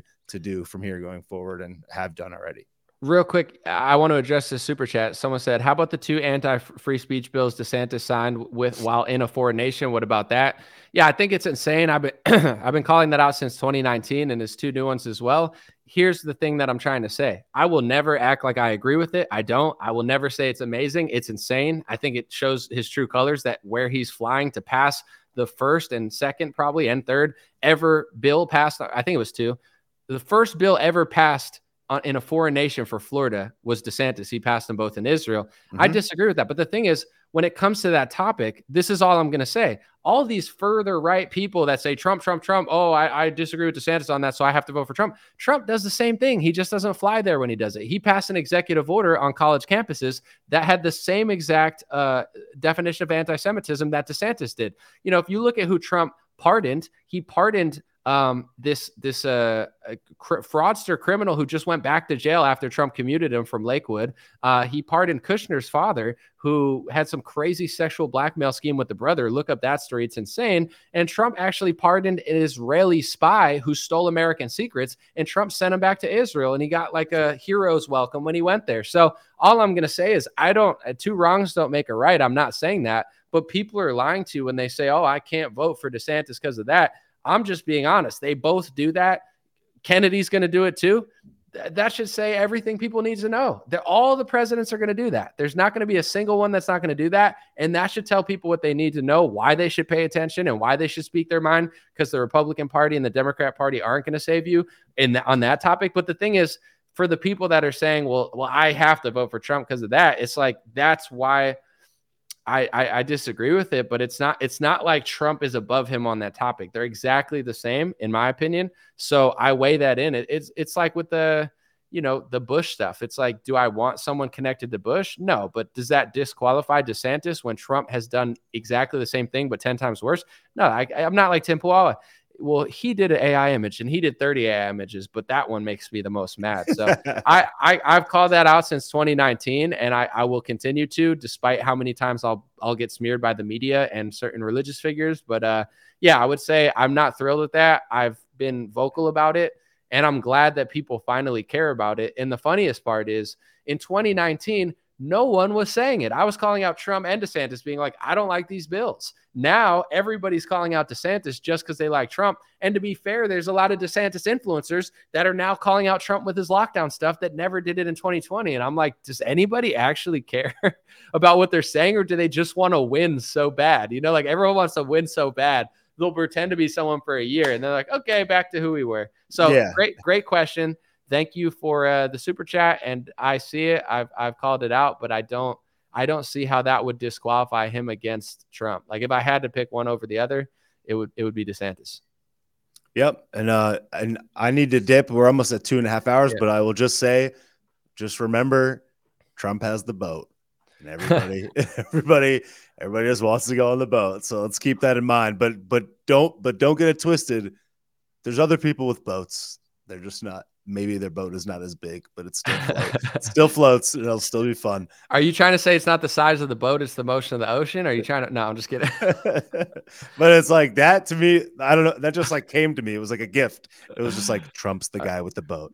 Real quick, we have a website called streamrare.com. Like Dream Rare, my my tag it's Streamrare, S T R E A M R A R E. All our info's on there. Go to streamrare.com. We're going to continue to put out news articles. Where else can people find you, Bobby? I'm sure they want to find find you? Uh, just go to followbobby.com. Followbobby.com. All my links are on there. And I'm at Take Naps on Instagram. All right. You heard it here first. Dreamer podcast. Time flies when you're on a boat. Let's yeah. say that. Time flies when you know the guy with the boat. Hey, what's going on, my friends? Just a few ways to stay in touch and support if you'd like to. The first way is dreamrare.com. We have blue beanies, black beanies, pink hats, other colored hats, freedom versus tyranny shirts Stay blessed long sleeve, God is great long sleeve, and lots of more cool items coming soon. Dreamrare.com. Check out the shop to support. Everything's made in the United States. Handpicked by me. Patreon.com slash rare talk for $5 a month. You can help support me, support the show. If you haven't noticed, unlike other channels, I don't work with very many sponsors, sometimes none at all. And part of the way I'm able to do that is with the dreamrare.com shop and patreon.com slash rare talk. So thank you guys for keeping the show free, unimpeded, uninterrupted. I'm forever grateful grateful. My free email list is stayintouchwithme.com, so check the links below in the description or just type in on any browser stayintouchwithme.com, all one word. You'll find my email list, put it in there, and it's the least annoying email list you'll ever be on. I barely use it because I don't like getting emailed every day or every week, it's annoying. so I don't do it. StayInTouchWithMe.com. It helps me take back some power away from big tech. Telegram t.me slash DreamRareChat or at DreamRareChat. Due to censorship, I post all my live stream and videos there. Sometimes I have some bonus content, and I try to give people a heads up when Facebook or YouTube won't. Dream Rare Chat at Telegram. My Instagram is at Dream Rare. Thanks for everybody following there for shorter content. And DreamRareLinks.com. That's DreamRareLinks.com. Has all my stuff. My podcast on Spotify, Apple Podcasts, my music on Spotify and Apple, my Rumble page, my BitChute and Gab page. All my links are found at DreamRareLinks.com. Thanks for watching, folks. God bless you. You already know I'll be back with more content soon. Appreciate you.